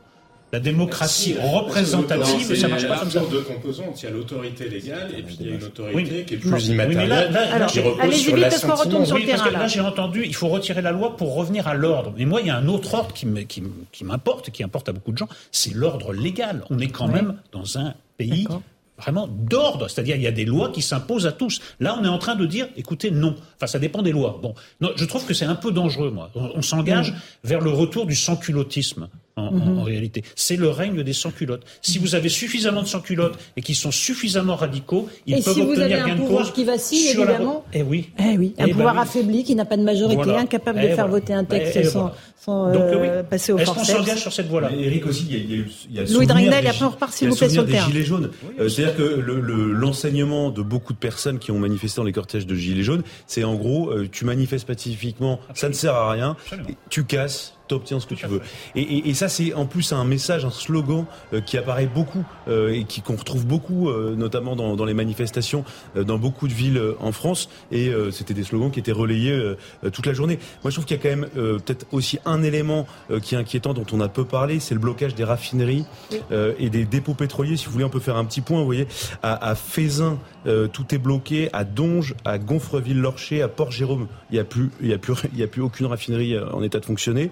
Et s'agissant des dépôts pétroliers à Port-Herriot, il y a un blocage depuis ce matin. Il n'y a plus rien qui sort, il n'y a plus rien qui entre. À Dunkerque, c'est pareil. À Port-la-Nouvelle, Cournon d'Auvergne, à Caen, Roussillon. Et enfin, au Havre, et au Havre, euh, le gouvernement euh, s'apprête à réquisitionner euh, le port du Havre, mais ça demande des unités de force mobile, et pour l'instant, des unités qui sont essentiellement déployées pour les questions de maintien de l'ordre à l'occasion des manifestations. Et donc, ça va, voilà, ça va faire un sujet de plus. Euh, Il y a une question qui se pose, commissaire Lebar, c'est que les policiers sont mobilisés, vous- 12 000 policiers et gendarmes sur toute la France, 5 000 à Paris. Il y a un week-end qui s'annonce très chargé, il y aura sans doute des manifestations samedi. Il y a le roi d'Angleterre qui arrive dimanche. Euh, on, peut imaginer le pire. Non, mais sincèrement, enfin, vu le climat qui règne dans notre pays, on peut imaginer des scènes compliquées. Bah, déjà, on peut on peut comprendre euh, à quel point les forces de l'ordre vont être sollicitées, hein, parce que il y en a euh, certaines unités qui ont à peine le temps d'aller euh, se reposer, qu'elles sont réemployées le lendemain. Donc, il va y avoir une usure psychologique et physique sur nos forces de l'ordre. Euh, je tiens également à, à apporter quelques précisions pour euh, donner un peu l'ambiance de la journée, parce qu'on a dénoncé euh, de façon unanime ici euh, le Black Bloc et, euh, et les groupes anarchistes ou de casseurs. Vous avez quand même des, euh, alors encore pas tous, mais euh, des coupures d'électricité organisées par certains activistes de la CGT, pas toute la CGT, ce qui rend très grave l'usage du maintien de l'ordre. Pourquoi? Parce que ben, euh, les policiers travaillent à l'aveugle, c'est-à-dire que ça coupe l'électricité, c'est de façon ciblée le- des salles de commandement. Ils ont plus accès aux plans de vidéoprotection. Ça veut dire qu'on ne peut plus accéder aux caméras dans des endroits qui ont été volontairement ciblés pour couper l'électricité. Ils l'ont également coupé à des endroits où il y a des unités, euh, des casernements de, de gendarmes et de CRS euh, en France. Donc vous voyez, euh, derrière, il y a quand même une partie. Ça ressemble à un projet insurrectionnel. voilà, ça, ça c'est Ouais. extrêmement. Euh, le fonctionnement de l'État, là, Voilà. on n'est plus dans euh, une nuisance ou un inconfort. Absolument. Et là, c'est extrêmement grave parce qu'on peut imaginer, je vais pas donner de mauvaises idées à ceux qui font ça, que si on coupe à certains endroits et qu'on sait où couper, vous imaginez ce qui peut être fait dans des, de, de manière beaucoup plus grave. Et je vous rappelle que Gérald Darmanin, ministre de l'Intérieur, sera mon invité exceptionnel demain matin à 8h15 sur CNews.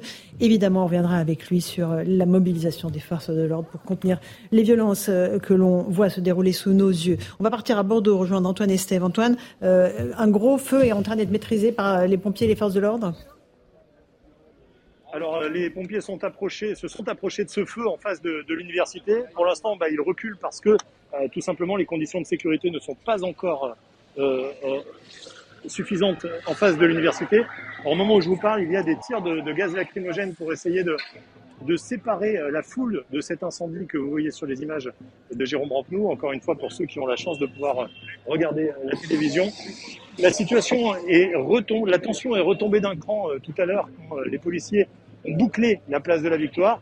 Mais là, c'est vrai que c'est un petit peu plus tendu depuis quelques minutes, tout simplement parce que les différents groupes de jeunes qui étaient autour dans les rues adjacentes eh bien, sont en train de se regrouper sur les marches de l'université Bordeaux-Ségalen, l'université qui, qui est en, grève en ce moment et qui est occupée par, par les, les, jeunes.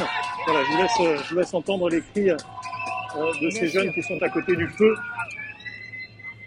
Antoine Estève, avec Jérôme Rampenou, effectivement, on peut juste espérer qu'il n'y aura pas d'incident grave avec euh, les jeunes. Ben là, on est devant université, les jeunes sont mobilisés. Laurent Pietraszewski, c'est une vraie inquiétude pour tous les gouvernements hein, d'avoir euh, un incident grave avec euh, un jeune sur ce type de manifestation. Oui, vous avez raison. D'ailleurs, le, commissaire le rappelait tout à l'heure, hein, c'est important que nos, forces de l'ordre gardent cette lucidité, lucidité dont elles font preuve d'ailleurs. Hein, je le dis à nouveau depuis plusieurs semaines, plusieurs mois, où elles sont confrontées à, des tensions sociales. Euh, il faut qu'elle qu'elle puisse se reposer. D'ailleurs, euh, ça a été euh, dit aussi. Bon, euh, la difficulté là pour euh, euh, les, plus jeunes manifestants, en tout cas les, lycéens ou, les, jeunes qui sont à, l'université, c'est que sur le fond, le débat, c'est comment est-ce qu'on maintient en équilibre un système par répartition dont, si on ne fait rien, ce seront les premiers à ne pas en bénéficier. Mmh. C'est-à-dire que, paradoxalement, je, rappelle que le principe de notre système de retraite, c'est vous et moi, aujourd'hui, quand on travaille, on cotise pas pour notre retraite, on paye la retraite de nos parents. Et, donc, euh, euh, si on veut que le système tienne et si on veut que euh, ces jeunes puissent aussi en bénéficier, il faudra qu'on le maintienne à l'équilibre. On a toujours ces images d'intervention des forces de l'ordre à Paris. Noémie Schulz, vous êtes avec nous du service police-justice de CNews. il y a une consigne de fermeté qui a été passée pour les, la, justice hein, par le garde des Sceaux. il y a beaucoup de comparutions immédiates. Qu'est-ce qu'elle donne, Noémie?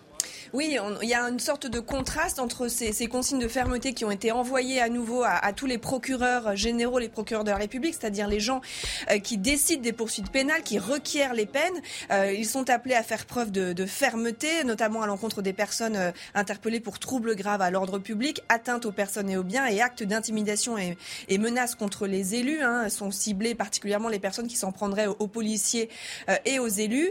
Et dans le même temps, quand on va aux, aux comparutions immédiates, et il y en a en ce moment tous les jours hein, des, jeunes euh, qui sont interpellés en, marge de ces euh, rassemblements, euh, eh bien on constate que ça se termine assez souvent par des, relax ou, des peines relativement légères. Pourquoi? Eh bien souvent parce que il est compliqué pour les, magistrats de d'estimer qu'il y a suffisamment de preuves pour condamner quelqu'un. À titre d'exemple, hier j'étais au tribunal, un jeune était renvoyé pour avoir construit une barricade et avoir mis le feu. Les policiers l'avaient interpellé un peu plus tard, ils l'avaient reconnu grâce à son jogging rouge, mais ce jeune homme n'apparaissait pas sur les images de vidéosurveillance. Lui a nié euh, les faits. Il a été euh, relaxé. La présidente a estimé qu'il n'y avait pas suffisamment de preuves pour établir qu'il avait euh, participé à, l'incendie de, la barricade pour ces précisions très importantes, Noémie Schulz, commissaire Le compliqué. Alors, je vois, vous, voyez les images et ça vous nabre, euh, mais il y a aussi la question de la justice. Alors, d'abord, peut-être les images, vous voulez intervenir? Bah oui, parce que à l'image là, on voyait euh, exactement euh, ce genre d'individu qui ferait mieux d'aller à d'autres occupations. Il est, il, provoque des forces de l'ordre qui sont en train de reculer, qui font des replis stratégiques. Il est pas masqué, il fait de la provocation. C'est un geste complètement gratuit et stupide. Il a pris un goût de gaz lacrymogène parce qu'il venait au contact des forces de l'ordre. Je veux dire, il y a des règles. la manifestation, c'est un droit. il, y a, il y a des règles autour de ce droit et entre autres de respecter le travail des forces de l'ordre et les sommations. Donc s'il y a des sommations à usage de la force, mmh. c'est qu'il y a nécessité. Je rappelle toujours que quand une manifestation dégénère, elle dégénère par la faute des casseurs ou des agitateurs. C'est pas les forces de l'ordre qui s'amusent à manœuvrer. Les forces de l'ordre, je vais vous dire, moi j'en ai fait pendant 20 ans du, service d'ordre. D'ailleurs, c'est plus du maintien de l'ordre, c'est de la gestion du désordre, comme je vous dis souvent. Vous êtes euh, pas ravi de votre journée, c'est ben, agréable pour personne. Et euh, le gaz lacrymogène, c'est agréable non plus pour ni pour les mmh. manifestants ni pour les forces de l'ordre parce que ça sature l'atmosphère. Le, le, deuxième point, c'est que toutes ces provocations Là, en ce moment, on sait, euh, euh, de toute façon, visuellement, ça se voit, la nébuleuse est sur la place de l'Opéra. Donc, euh, tous les manifestants derrière sont bloqués, ne peuvent plus progresser. Donc, vous avez des centaines, peut-être pas des centaines de milliers à Paris, mais des dizaines de milliers de personnes à Paris qui sont bloquées. Et vous avez maintenant une guerre de tranchées par la faute de centaines petits milliers d'activistes. Ce que disait Eric Nolot est juste, hein, il y en a plus. Il faut pas croire qu'il y a que du black bloc, mais il y en a aussi qui viennent s'habiller en noir. C'est-à-dire que maintenant, il y a des gens qui s'équipent, qui sont achetés une tenue, qui se prennent pour des révolutionnaires alors que leur semaine se passe dans, un, dans des salons euh, plutôt cossus. Et puis, euh, quand on enlève les cagoules aux interpellations, on, découvre des profils ahurissants. Des jeunes femmes, des jeunes hommes, des gens de, et des gens de bonne famille, qui n'ont pas toujours d'ailleurs des antécédents euh, judiciaires. C'est effectivement pas toujours l'ultra-gauche, même s'il y en a beaucoup. Donc vous voyez que on a un espèce d'appétit de la violence. Moi, je disais pendant les épisodes Gilets jaunes, il y a des gens qui finalement viennent se défouler, viennent se détendre au détriment de l'ordre public et des forces de l'ordre. Donc c'est complètement sidérant mmh. et on est obligé de gérer cette foule hostile qui est extrêmement difficile à gérer parce qu'elle est compacte. Vous le voyez, on les voit très bien à l'image là et ça va nous polluer toute la fin de journée jusqu'à ce qu'ensuite on puisse faire dérouler le cortège. Un tout petit mot de la justice. On a entendu oui. Schulz dire les comparutions immédiates. Il y en a. Elles se soldent par des relax. C'est très difficile de prouver, euh, encore une fois, euh, que les individus qui ont été interpellés ont bien commis les dégradations c'est exact, mais je vous donne les raisons de tout ça et vous les avez à l'image. Les policiers et les gendarmes aujourd'hui, ils ne partiront du terrain que quand la situation sera pacifiée. Ça veut dire que ceux qui auront été témoins, qui devront être entendus, ne seront pas disponibles pour être auditionnés. Le système judiciaire est trop lourd pour des infractions de violence urbaine sur lesquelles on devrait faire confiance aux interpellateurs, simplifier la procédure. Il y a des pays qui le font. Je vous donne l'exemple des Pays-Bas. Des individus sont ramenés, ils ont un serflex sur lequel est marqué l'heure d'interpellation, le nom de l'interpellateur et la justice accepte que ces mises à disposition, on fasse confiance aux interpellateurs. En France, la justice demande des auditions, parfois euh, des confrontations, parce que on pourrait imaginer que les policiers ont menti. Et finalement, dans le temps de la garde à vue, vous avez des procédures qui sont instables parce que vous n'apportez pas suffisamment de preuves à une justice qui en exige beaucoup. Donc, euh, je vous fais malheureusement le pari. Et qui considère par nature que participation à un attroupement, participation à un attroupement euh, armé sont des délits politiques et donc qui, sur le principe même, indépendamment des points de procédure, ne veulent pas, euh, ne veulent pas poursuivre. Il est 17h58, euh, on est en direct sur CNews, on va rejoindre dans un instant les auditeurs d'Europe 1 et on, on, va évidemment vivre avec eux cette manifestation à Paris, bien sûr, mais aussi en région, beaucoup de monde en région et sans doute, on attend les chiffres du ministère de l'Intérieur, une participation record dans toute la France pour cette euh, grande contestation contre la réforme des retraites, une réforme qui a été adoptée euh, par le 49-3 et euh, évidemment contre lesquelles les Français continuent de manifester.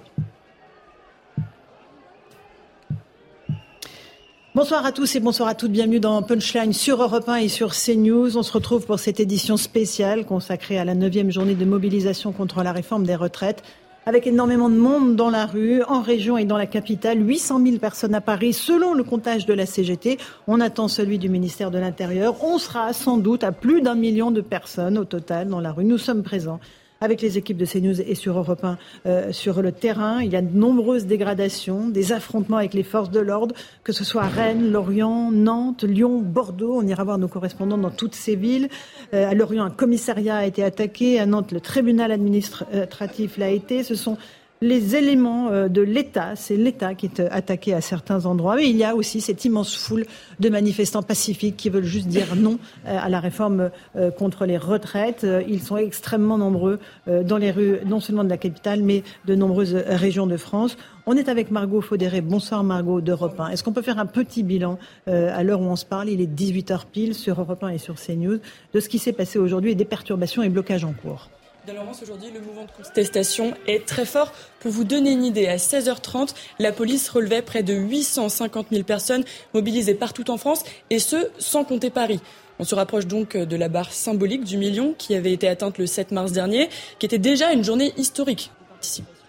Dans certaines villes, les manifestations battent même des records. Plus de 22 000 personnes ont défilé à Rennes, 25 000 personnes à Nantes. À Paris, le décompte des forces de l'ordre n'est toujours pas tombé. En tout cas, l'ambiance est particulièrement tendue hein, dans le cortège parisien. 21 interpellations ont d'ailleurs eu lieu.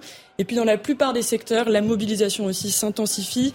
À la mi-journée, on comptait un quart de salariés grévistes à la SNCF, selon un syndicat, avec un trafic fortement perturbé. 37% de grévistes ce matin aussi dans les raffineries et dépôts de Total Energy.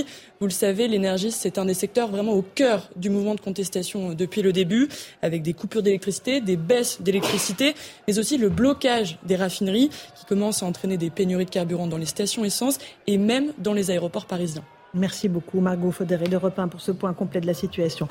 On va rejoindre tout de suite, si vous le voulez bien, dans le cortège parisien Augustin Donadieu avec Olivier Gangloff. Euh, bonsoir à tous les deux. Où est-ce que vous vous trouvez et que se passe-t-il autour de vous, Augustin? Eh bien, nous sommes toujours ici, euh, place de l'Opéra, en plein cœur de la capitale, à, la perpendiculaire du boulevard des Italiens, des Italiens, pardon, et les forces de l'ordre qui empêche le cortège syndical de s'avancer plus du fait de la présence euh, de plusieurs centaines d'éléments radicaux ici, place de l'Opéra. Alors nous assistons euh, depuis tout à l'heure à de très nombreux heures entre forces de l'ordre et euh, manifestants radicaux, forces de l'ordre qui répliquent avec des bombes lacrymogènes pour tenter de disperser ces éléments radicaux, mais on comprend pas très bien cette stratégie puisque la place de l'Opéra est complètement quadrillée par les forces de l'ordre. Impossible d'en sortir pour ces éléments radicaux, les forces de l'ordre qui là ont poussé ces, euh, ces manifestants violents euh, du boulevard des Italiens vers euh, la place de l'Opéra. Autour de nous, vous l'entendez, énormément de bruit, d'insultes à l'encontre des forces de l'ordre qui se reçoivent actuellement des projectiles de toutes sortes, des pavés, des jets de bouteilles évidemment. Les forces de l'ordre qui essaient de battre en retraite pour maintenant laisser la place au cortège syndical qui tente de se frayer un chemin parmi ces éléments radicaux dont plusieurs sont interpellés au fur et à mesure des différentes charges des forces de l'ordre ici à Paris. Merci beaucoup Augustin Donadieu, Olivier Gangloff, Louis Ragnel, chef du service politique d'Europe 1. Beaucoup de mobilisation, on le voit euh, dans la capitale, euh, mais aussi en région. Il y avait énormément de monde et des dégradations sur des lieux symboliques euh, qui représentent l'État. Oui, absolument. Il y a eu beaucoup plus de monde d'ailleurs qu'attendu. Il y a eu 25 000 personnes à Nantes, 22 200 personnes à Rennes, Lyon 22 000 personnes également, Brest 18 500. Je ne vais pas vous faire toute la liste de toutes les, villes de France. Et, puis effectivement, vous l'avez dit, il y a eu des dégradations symboliques contre des représentations de l'État, notamment des commissariats et des bâtiments préfectoraux, notamment au Vigan, euh, donc ce matin où il y a du carburant qui a été déversé devant la sous-préfecture. À Lannion, il y a eu des tags d'incitation à la haine contre les policiers euh, sur le mur aussi de la sous-préfecture. À Lorient, euh, des projectiles lancés sur la sous-préfecture. un mannequin aussi à l'effigie d'Emmanuel Macron qui a été incendié. Les forces de l'ordre ont été prises à partie et d'ailleurs ont eu besoin de l'aide des gendarmes. Les policiers ont eu besoin de l'aide des gendarmes pour s'en sortir. À Toulouse, il y a eu un rassemblement qui a eu lieu devant aussi le commissariat central avec des incendies de poubelles euh, donc euh, juste devant les, vitres du commissariat. À Saint-Nazaire, il y a 900 manifestants dans un cortège euh, qui se sont approchés de la sous-préfecture, 400 de, manifestants donc qui ont voulu s'en prendre à la sous-préfecture et qui ont voulu entrer dans le bâtiment. À 7 également, il y a eu des rassemblements devant le commissariat pour demander la libération d'un lycéen et donc ça a terminé dans la violence. Et enfin pour terminer à Saint-Dizier, pareil, il y a eu un commissariat de police qui a été dégradé et peut-être un geste symbolique aussi pour euh, vraiment j'ai terminé après euh, au fort de Brégançon où il y a eu une coupure d'électricité donc le fort de Brégançon qui est la résidence secondaire du président de la République. 26 interpellations à Paris 18h euh, on est en direct sur Europe 1 et sur CNews on vit cette neuvième journée de mobilisation contre la réforme des retraites avec une foule extrêmement nombreuse. On est avec Fabien Villieu, représentant Sudrail.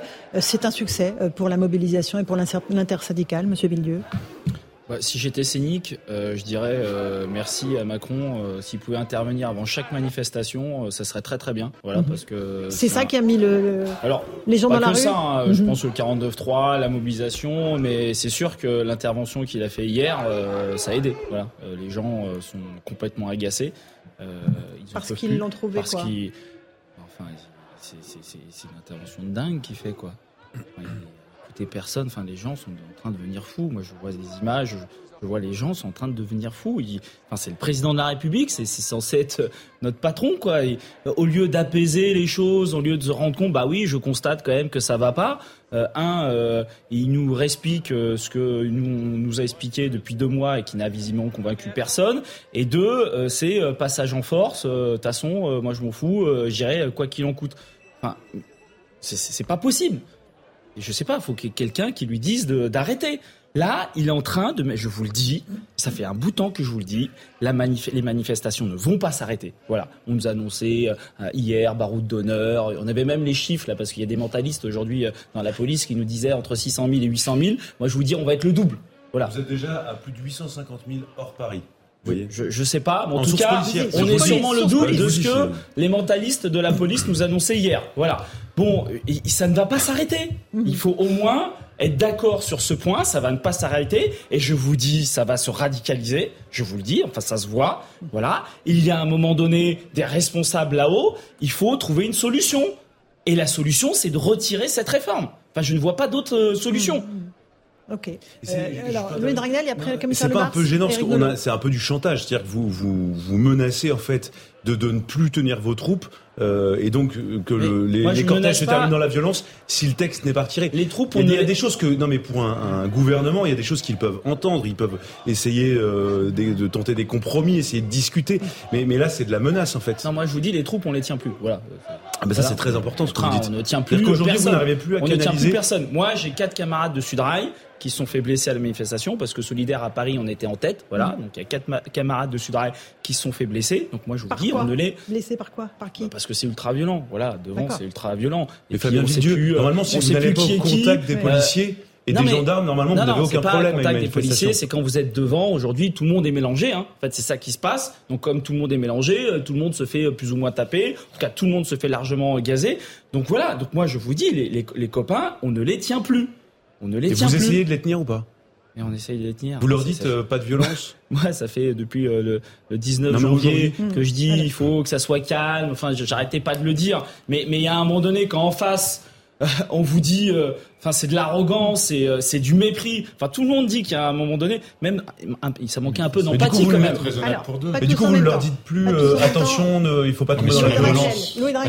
Et la réponse de M. une dernière question. Dernière Mais du fois. coup, non, mais on Quel est- sent, que vous êtes désabusé. J'entends, hein, on sent que vous, n'en pouvez plus et que vous êtes exaspéré. Mais, mais la, voilà, la seule question que j'avais à vous poser, est-ce que vous continuez de, ne plus, de ne pas appeler à la violence Monsieur euh, Villedieu, la, réponse, et ensuite le commissaire la violence ne mène à rien, j'ai pas de souci là-dessus. C'est l'action collective par la grève, les actions de blocage, j'ai pas de problème. La violence ne sert à rien, j'ai pas là-dessus. Mais il n'y a pas de problème là-dessus. Par contre, aujourd'hui, je trouve que c'est en train de dégénérer. voilà. Et moi, je vous le dis même, on verrait ces images dans d'autres pays européens, tout le monde se dirait mais qu'est-ce qui se passe? Il y a quelque chose qui se qui passe. tourne pas rond. Euh, commissaire Le Bars, quand vous voyez effectivement ces images, vous entendez Monsieur Villedieu euh, d'un syndicat solidaire euh, Sudrail qui était en tête de cortège, euh, dont les collègues ont reçu des coups. Euh, vous dites voilà la situation, elle est, elle est vraiment très limite en ce moment même à Paris et dans d'autres villes. Mais moi, j'entends très bien ce que dit Fabien Villedieu et je vais essayer de l'expliquer euh, à ceux qui nous regardent et nous écoutent. Euh, le- quand on est en tête d'un cortège comme celui d'aujourd'hui, qui est un gros cortège et qui a une grosse nébuleuse, hein, composée à l'avant de tous ceux qui sont en train d'essayer de faire dégénérer la manifestation, donc le Black Bloc pour euh, simplifier les choses, et ceux qui s'y sont agrégés, ben, la manœuvre policière pour essayer d'abord de couper ce Black Bloc du reste du cortège est une manœuvre délicate et il peut y avoir des dommages collatéraux, je l'ai dit sur votre antenne. Le but, c'est d'essayer de couper ce Black Bloc pour pas leur laisser la tête de cortège parce que la manifestation est dépossédée de ses motifs revendicatifs et on se retrouve avec des guerriers en noir qui, qui se croient chez eux, qui vont se mettre à casser, brûler, piller, incendier. Enfin, pas piller parce que c'est c'est une autre catégorie de population. On n'a pas encore ça aujourd'hui et fort heureusement. Mais ils font ils font un coup d'éclat, ils font un coup politique. Et on Ils ont on a- cassé deux fast-food, une banque, oui, un mais, certain euh, nombre bah, de vous verrez choses. Le hein. bilan euh, ce soir, je pense qu'on va pas, on va, pas être étonné. Hein, les banques, les, les véhicules, il y a rien qui trouve grâce à leurs yeux. Tout ce qui est soi-disant symbole du capitalisme, en l'occurrence, parfois, c'est juste les biens qui appartiennent à des gens qui sont comme vous et moi, qui vont être victimes de tout ça. Moi, je, je trouve qu'on met d'ailleurs pas souvent en avant le- les, les commerçants et les gens qui sont sur ces sur ces passages de cortège, parce que une fois que le, le, le- le nid de frelons est passé, ils ont plus rien. Donc, je trouve ça absolument épouvantable.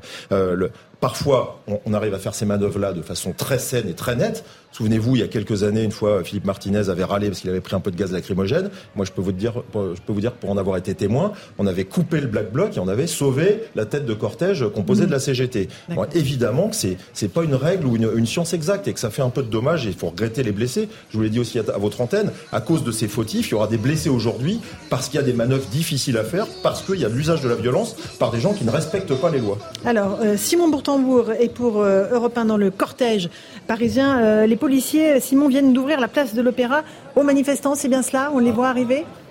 Oui, c'est ça. Je me trouve euh, au niveau de la place de l'Opéra qui est désormais euh, ouverte au cortège de l'intersyndicale euh, qui arrive. Ici, ces dernières heures, de nombreux feux ont été allumés par des manifestants vêtus de noir. Des affrontements ont éclaté avec la police, visés par des tirs de feux d'artifice. Les CRS répliquent avec du gaz lacrymogène.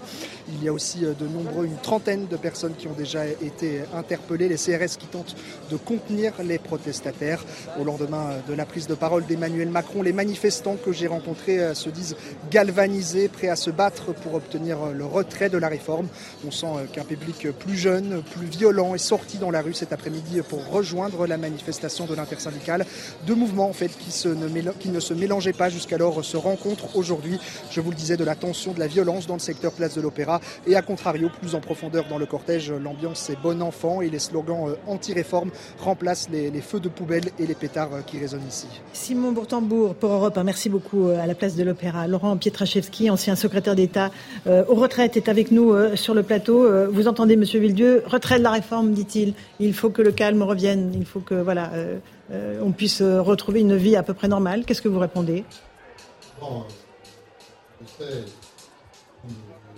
Responsables d'organisations syndicales le savent, mais il faut le rappeler quand même, leur euh, job, c'est d'encadrer euh, les manifestations. C'est pas de venir nous dire sur un plateau, écoutez, moi, euh, mes adhérents, je les tiens plus, et donc, qu'est-ce que non, non, non. Attendez, quand on est patron d'une association, d'un syndicat, ou patronne, on prend ses responsabilités. Et donc, la responsabilité de quelqu'un qui est lead un syndicat, c'est de venir sur, bien sûr, des mots d'ordre, des revendications, tout cela on le connaît, par des actions qui sont des actions légales, qui sont d'ailleurs tout à fait reconnues comme le droit de grève ou le droit de manifester. Ça, c'est un premier point parce que, mhm. si vous voulez, euh, à un moment donné, euh, on pourra se sortir de ça que parce qu'on a des discussions de responsable à responsable, hein, pas, euh, pas d'irresponsable à irresponsable. Donc, à un moment donné, il faut quand même se redire les choses. La responsabilité, elle doit exister des deux côtés. Et quand on manifeste, on manifeste sur un mot d'ordre et on se comporte comme on doit se comporter en citoyen. Et d'ailleurs, ça a été très bien dit, puisque moi-même, je, je, je, défends depuis, je suis sur ce plateau depuis plusieurs semaines, le fait que les partenaires sociaux et les organisations syndicales tiennent et réussissent euh, à chaque fois euh, euh, à tenir ces manifestations. Le deuxième point, peut-être parce que j'entends, et je ne vais pas là, je pas, c'est pas une parole politique, mais j'entends que les propos du président de la République n'ont pas eu l'occasion peut-être de, de, de, de, rassurer ou en tous les cas de répondre à un certain nombre d'interrogations. Mais je veux dire, il n'y avait pas énormément de surprises dans les propos du président de la République. Il avait déjà dit qu'il ne retirerait pas la loi. Il a quand même dit que le Conseil constitutionnel était saisi. Euh, et que le Conseil constitutionnel allait se prononcer. Mais non, mais il a été euh, dans son rôle, je dirais, de respectueux de, la loi.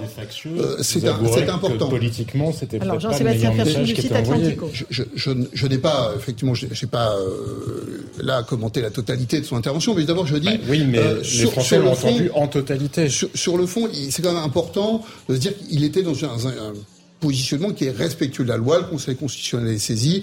Il va se prononcer. Je ne sais pas si ça veut dire que c'est une porte de sortie, mais se dire que c'est la réalité du parcours du texte. Et il faut le reconnaître. Alors après, effectivement, est-ce que les mots ont été adaptés? Est-ce que l'empathie nécessaire a été euh, perçue et reçue? C'est une autre question. Alors attendez, Monsieur Pietraszewski, on va laisser euh, C'est un vrai regard politique porté sur les choses qui défendent la légalité. Oui. Vous allez répondre à Monsieur Pietraszewski. De peuple, de légitimité, euh, de ceux qui sont issus des urnes. alors, Monsieur Villedieu, euh, Monsieur qui a dit attention, vous êtes patron de syndicat, il faut tenir votre Je vous le dis, ça, me fait rire ce que vous me racontez. Nous, ça fait euh, depuis le 19 janvier qu'on calme les choses. On a un président de la République, à chaque fois qu'il intervient, il prend un bidon d'essence, alors que ça fait deux mois qu'il y a de la tension. Moi, je vous le dis, ça fait 20 jours de grève. Hein. Là, 20 euh, jours de grève reconductible, plus 5 jours de grève. Là, je suis à quasiment 3000 euros que j'ai perdu. Voilà, donc je, je, suis un peu comme ça. Donc, et, et c'est pas, je suis pas un cas individuel, c'est le cas d'énormément de gens qui sont en grève. Donc, il y a une tension de dingue. On a un président qui met de, de, des bidons d'essence sur euh, sur les flammes. Et on devrait demander, oui, mais quand même, euh, les organisations syndicales, vous devrez être sérieuses et vous devrez calmer tout ça. Non, mais c'est une plaisanterie. C'est une plaisanterie quand même. Et par ailleurs, quand bien même je l'admettrais, ça, je le prendrai sur moi. Là, je vous le dis, on ne contrôle rien.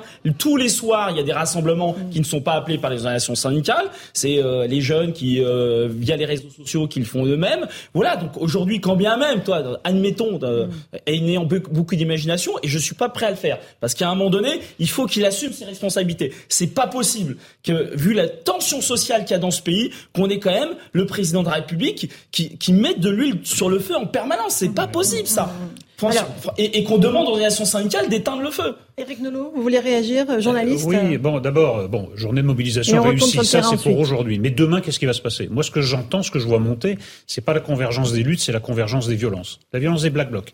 La violence des petits cons dont parlait le commissaire Lebars tout à l'heure, qui se donnent des frissons délinquants euh, à bon compte.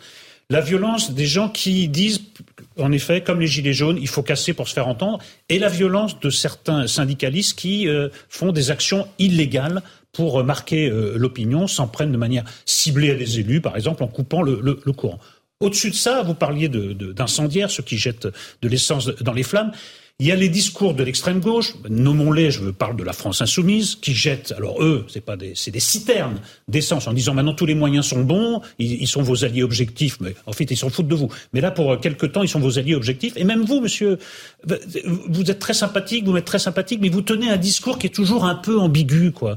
Je veux dire, à un moment, à un autre, ça va dégénérer. On a l'impression que vous faites moins une prédiction que euh, ça correspond à ce que vous voulez, que, que, ça entre dans une autre phase, parce que vous vous dites c'est la seule manière d'obtenir gain de cause. Je trouve ça parce qu'il y a quand même un ordre légal en France. Il y a des élections, mettez au pouvoir des gens qui vont revenir sur cette loi. C'est comme ça que ça marche la démocratie française. On a l'impression que l'ordre légal maintenant n'a plus aucune importance. Je regrette, dans un état de droit, la légalité compte et elle, s'impose même à tout et à tous. Fabien Villedieu, votre réponse. C'est des évidences que je vous rappelle. qui se durcissent et tous les instituts de sondage le soutiennent. Moi, j'ai ma mère qui est vraiment euh, très très loin de la personne radicale. Elle me dit mais c'est pas possible, c'est pas possible qu'ils vous écoutent pas les gens sont en train de devenir dingues, je vous le dis, mais écoutez-le Au lieu de dire, mais non, c'est, l'extrême gauche, bientôt on va dire c'est les communistes. Arrêtez de voir le complot euh, de l'extrême gauche partout. Là, tous les soirs, il y a des milliers et des milliers de jeunes euh, qui, pour qui euh, sont souvent des, lycéens, qui n'ont jamais fait de politique, mais qui trouvent que voilà, c'est trop, le 49-3, c'est la goutte Enfin, écoutez-les au lieu de voir toujours des militants d'extrême gauche derrière tous ces rassemblements. Ce n'est pas vrai. Ce n'est pas vrai, ce n'est pas ça la situation. Ambiant. Je ne parle pas des militants, je parle d'un discours ambiant. Je dis qu'il y a des discours irresponsables. Voilà. Monsieur bah oui, du côté de Macron, ça, je suis d'accord. Il y a des discours on peut dire qu'ils sont des deux côtés, mais admettez, admettez qu'il y a un double jeu de l'extrême gauche qui est très étrange. C'est pas nous. Voilà. Celui qui est aux manettes, celui qui a la possibilité de dire je retire la loi et de tout calmer, c'est pas Fabien Villedieu, ni, euh, ni euh, Martinez, c'est Emmanuel Je vous écoute et je vois qu'il n'y a pas d'autre alternative que de retirer cette loi. C'est-à-dire qu'il n'y a pas d'autre alternative que d'abattre l'ordre légal. mais c'est pas comme ça que ça marche, monsieur. Légal, mais oui. Je parle de retirer une loi sur les retraites. Je ne parle pas d'abattre l'ordre légal. Si, c'est une, loi qui a, une loi qui a été ce que adoptée. Les gens. Maintenant, il y a le Conseil constitutionnel, il y a d'autres recours. Restons dans la voie légale. Je ne comprends pas votre raisonnement. Alors, un dernier mot. Objectivement, quand même, ce que dit Eric Nolot, c'est que tout ce qu'a fait Emmanuel Macron pouvait contester la légitimité euh, intellectuellement, mais tout est légal. Non mais Emmanuel Macron n'a rien fait. Alors on peut dire qu'il a contorsionné la Constitution. Cela ne passe plus. Mais, non mais le 49.3, ça cela n'existe. Je m'en fous. Je vous le dis, le 49.3, ça n'existe que en France. En fait, c'est le débat entre légalité et légitimité. vous n'avez pas de majorité au Parlement, euh, à l'Assemblée nationale. La loi ne passe pas. En Espagne, ça n'existe. En Allemagne, l'âge de retraite est beaucoup plus Pas tous en même temps. Eh ben, justement, ça, ça, pour nous citer effectivement la retraite à 67, 70, 80, ça on le fait. Mais par contre, pour se rendre compte qu'aujourd'hui on a une anomalie en France qui fait que vous ne pouvez ne pas avoir de majorité à l'Assemblée nationale et pour autant faire passer une loi et qu'aujourd'hui cela ne passe plus. Effectivement, il y a quelques années ça passait. Ça, je le reconnais. Ah, aujourd'hui, bah cela ne passe plus. Changer la Constitution. Il est 18h20, ah, on est en direct euh, sur bah Europe 1 et sur CNews avec Fabien Villedieu, Éric Nolot, le commissaire Lebars. On est assez nombreux en plateau. Euh, on va repartir sur le terrain avec Thomas Bonnet et Jules Bedos. Bonsoir Thomas. Euh, vous êtes avec un manifestant, Jérôme, qui est porte-parole Sud Énergie. Allez-y. Tout à fait. On est à l'arrière du cortège où la situation est plus calme et je me trouve actuellement avec euh, Jérôme Schmitt qui est porte-parole euh, Sud Énergie. Première question, quel bilan vous tirez de cette euh, journée de mobilisation ici à Paris? Alors moi de toute ma vie, j'ai jamais vu une mobilisation aussi énorme. Hein. Alors nous dans l'énergie, on est en grève hein, depuis le mois de février. Aujourd'hui, beaucoup de centrales sont à l'arrêt. Ça coûte environ 15 millions d'euros par heure de grève actuellement et ce depuis trois semaines. Ça veut dire que Macron, euh, on peut lui dire de l'argent, il y en a, il le sait, il s'en fout. Tout ça, c'est idéologique. La grève, le peuple, il en a rien à faire. Et euh, il continue, il persiste. Et voilà, il veut nous en donner pour deux enfermes. Et nous, on veut pas. On veut pas tout simplement, il faut qu'il l'entende. Il y avait une portée particulière aujourd'hui parce qu'on est une semaine après l'utilisation du 49.3, au lendemain de l'intervention du président de la République? Dans quel état d'esprit vous êtes venu aujourd'hui? Alors euh, c'est évident, hein, le 49-3 a joué, parce que euh, mine de rien, le monde du travail avait l'espoir que cette loi soit retoquée. Euh, ça, ça serait mal connaître les républicains qui sont en réalité des macronistes. Enfin, je veux dire, Macron a pris la tête de la bourgeoisie dans le pays. Du coup, c'est une réaction et c'est que un début. C'est le début de quelque chose. De, depuis des décennies, des décennies, on n'a jamais vu ça. Un mot sur la manifestation du jour. Il y a eu des tensions à l'avant de ce cortège. Vous-même, vous me parliez tout à l'heure de l'utilisation du gaz lacrymogène. Quel regard vous portez sur euh, cette violence qui, euh, malheureusement a régné aussi aujourd'hui dans la manifestation et toujours règne actuellement? Ben, la violence, elle est à l'image de la violence que le gouvernement, euh, de, de, la politique gouvernementale. En réalité, on a un cortège, on est tranquille, on est solidaire, on est en tête de cortège et euh, on se fait régulièrement arrêter, gazer, matraquer, des copains, voilà. Euh, les manifestants laissent passer les pompiers pour euh, intervenir quand il y a des malaises. Et on dirait bien que maintenant les CRS ont décidé de plus les laisser passer, puisque là sur le trottoir juste à côté de nous, il y a quelqu'un depuis 20 minutes qui fait un malaise et, qu'on a pris en charge d'ailleurs. C'est pour ça qu'on est là euh, dans cette petite rue, euh, un peu à l'écart, pour sécuriser un peu le, enfin pour faire le travail que la police pourrait faire finalement. Merci beaucoup euh, Jérôme Schmitt d'avoir répondu à nos questions euh, en direct euh, aujourd'hui au sein de la manifestation parisienne. Merci Thomas Bonnet, Jules Bedeau aussi, les 18h22, on est en direct sur Europe 1 et CNews pour vivre cette huitième journée de mobilisation contre la réforme des retraites. Jeanne Cancard, vous avez rejoint une des rues adjacentes de l'Opéra. Qu'est-ce qui se passe autour de vous? Vous êtes avec Fabrice Elsner.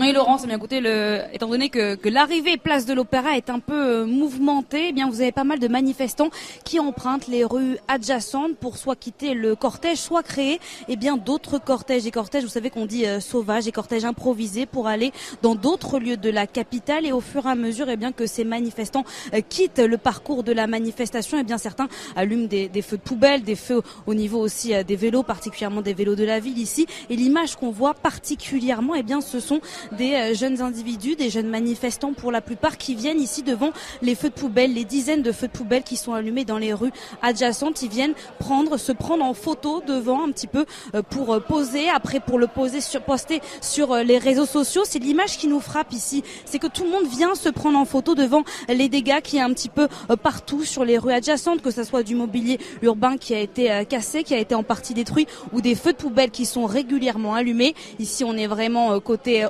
quasiment à l'arrivée, à la fin de cette manifestation. Et on peut dire que euh, la tension monte au fur et à mesure des minutes euh, d'un cran, étant donné qu'on l'entend, eh bien, euh, plusieurs manifestants et éléments perturbateurs souhaitent désormais quitter le cortège pour improviser de nouvelles manifestations dans les rues de la capitale. Jeanne Cancard et Fabrice Elsner, merci beaucoup pour ces explications. Commissaire Le Bars, vous êtes avec nous. vous avez vu vos, collègues qui sont évidemment, on voit les pompiers aussi qui tentent d'éteindre les incendies, les policiers qui tentent de circonstruire les éléments violent, euh, mais en même temps le cortège doit avancer et les manifestants doivent arriver place de l'Opéra. Euh, c'est une équation compliquée. Il y a énormément d'effectifs policiers mobilisés aujourd'hui. Oui, là, ça, il y a beaucoup d'effectifs mobilisés. Je voudrais quand même rappeler euh, quelques, quelques évidences. Euh, un manifestant qui, qui, incendie quelque chose, ça devient un délinquant. C'est plus un manifestant. Jusqu'à présent, c'est interdit de, de, faire un incendie. Et qu'est-ce que ça crée un incendie en plus de mettre les gens en danger? Ça attire les pompiers euh, sur des endroits où il faut éteindre les foyers et les pompiers dans des endroits hostiles, parce que c'est aussi une réalité en France. Ils sont agressés. Vous avez entendu tout à l'heure à Bordeaux. Ils sont pas intervenus sur la place, je crois, de l'université, si j'ai bien vu, parce que il y avait encore des groupes hostiles. Parce qu'aujourd'hui, en France, et c'est pas de cette année d'ailleurs. Hein, les pompiers sont agressés quand ils font leur travail qui consiste à, à, éteindre un incendie. Premier point.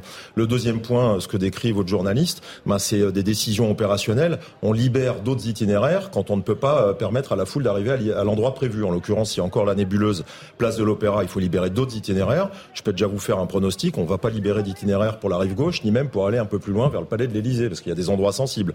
Donc déjà, je vous fais une prédiction. Les endroits, les issues pour la foule, elles vont être sur le nord de Paris ou en repoussement, mais certainement pas sur la rive gauche ou euh, vers euh, Paris Centre euh, sur des endroits stratégiques. Parce qu'évidemment.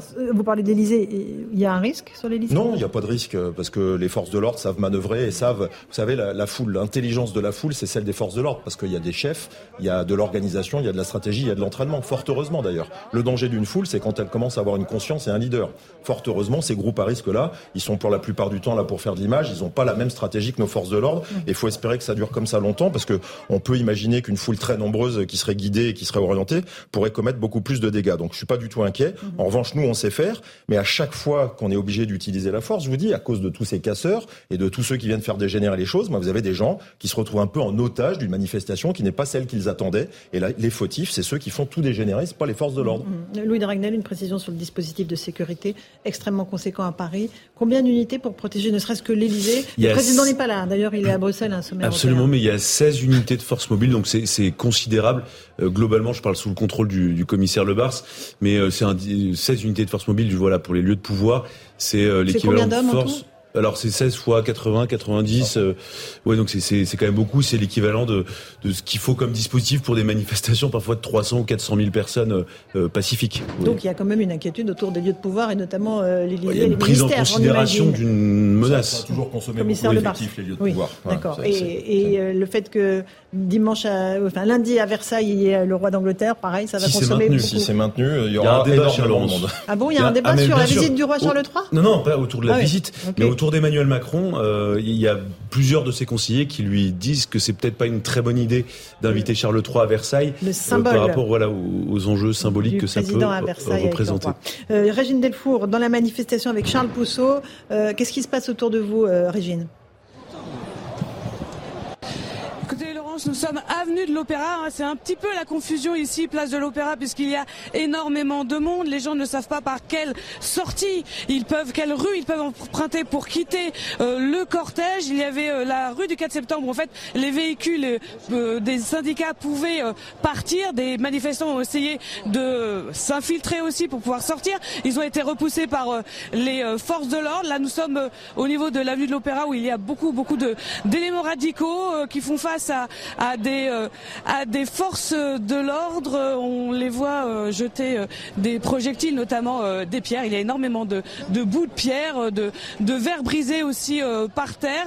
Et on pensait que c'était un petit peu plus calme. C'est vrai que depuis une, une petite demi-heure, on va dire, Laurence, que la situation était un petit peu plus calme. Mais là, elle commence à se tendre. Et d'ailleurs, ils sont en train de charger.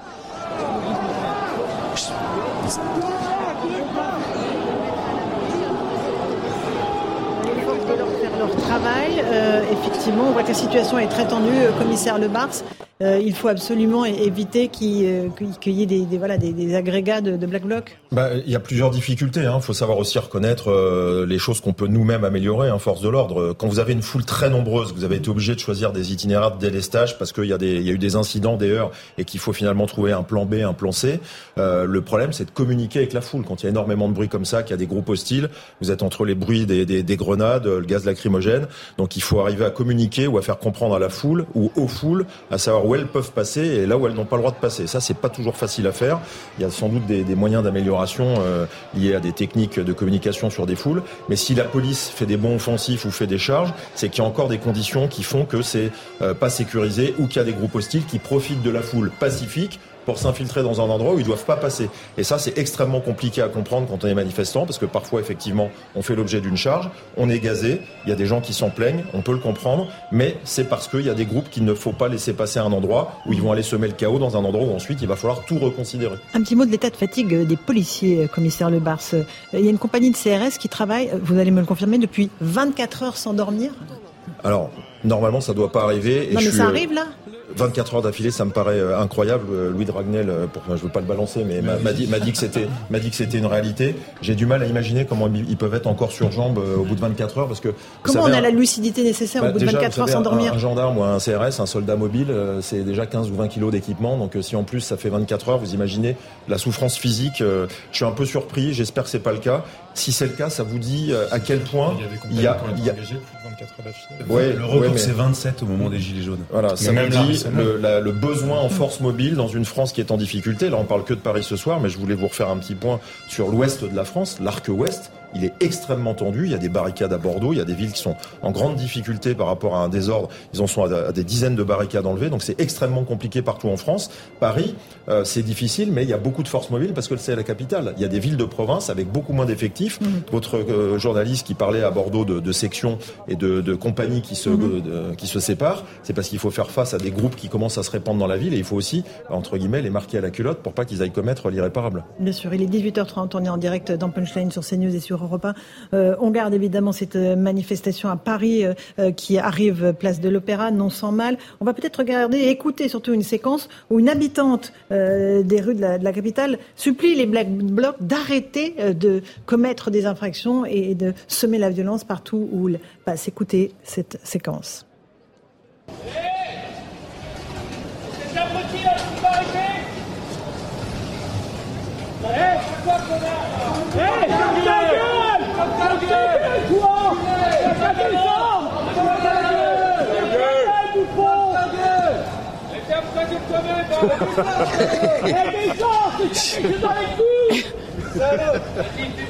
Les habitants qui interpellent depuis leurs fenêtres euh, les Black Blocs qui sont en train de mettre le feu aux poubelles. euh, Et euh, voilà, on, voit évidemment que la violence gangrène tout. Jean-Sébastien Ferjot.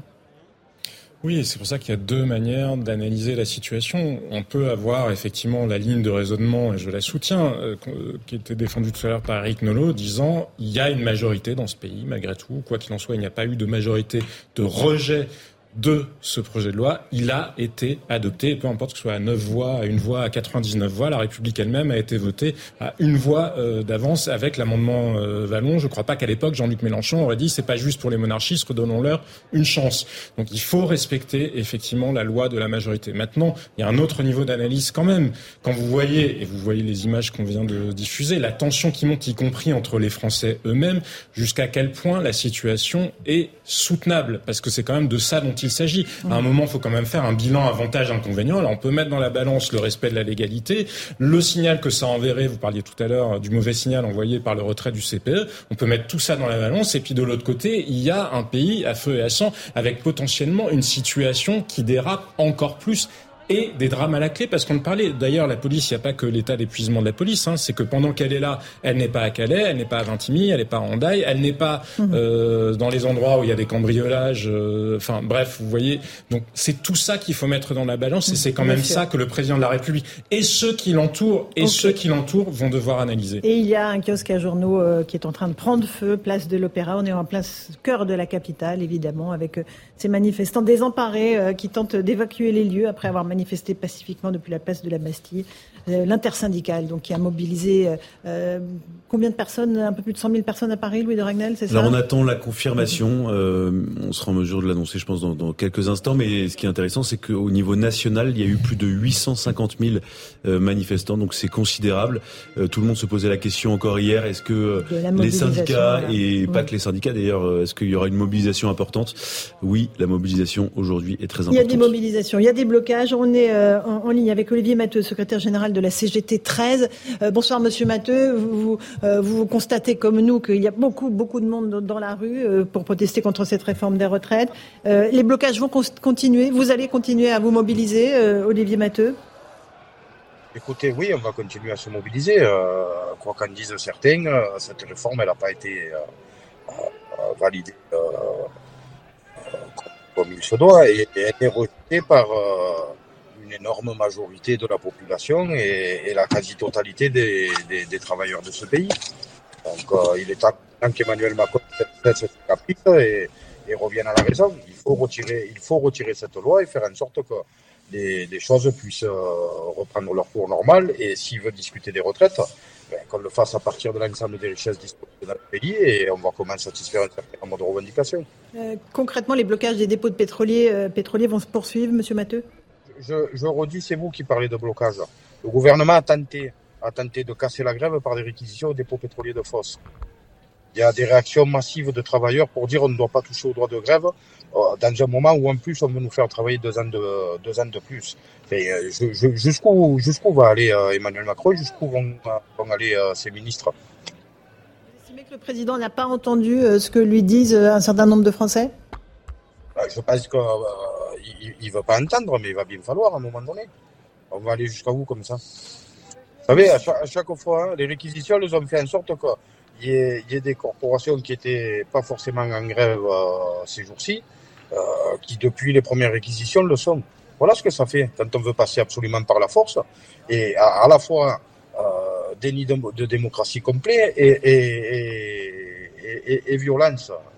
Euh, déni de démocratie, euh, Laurent Pietraszewski qui est là, ancien secrétaire d'État aux retraites, vous allez dire non à M. Matteux, il n'y a pas de déni de démocratie Ouais, pour vous on, a, on, pense qu'on s'est tous largement assez exprimé là-dessus.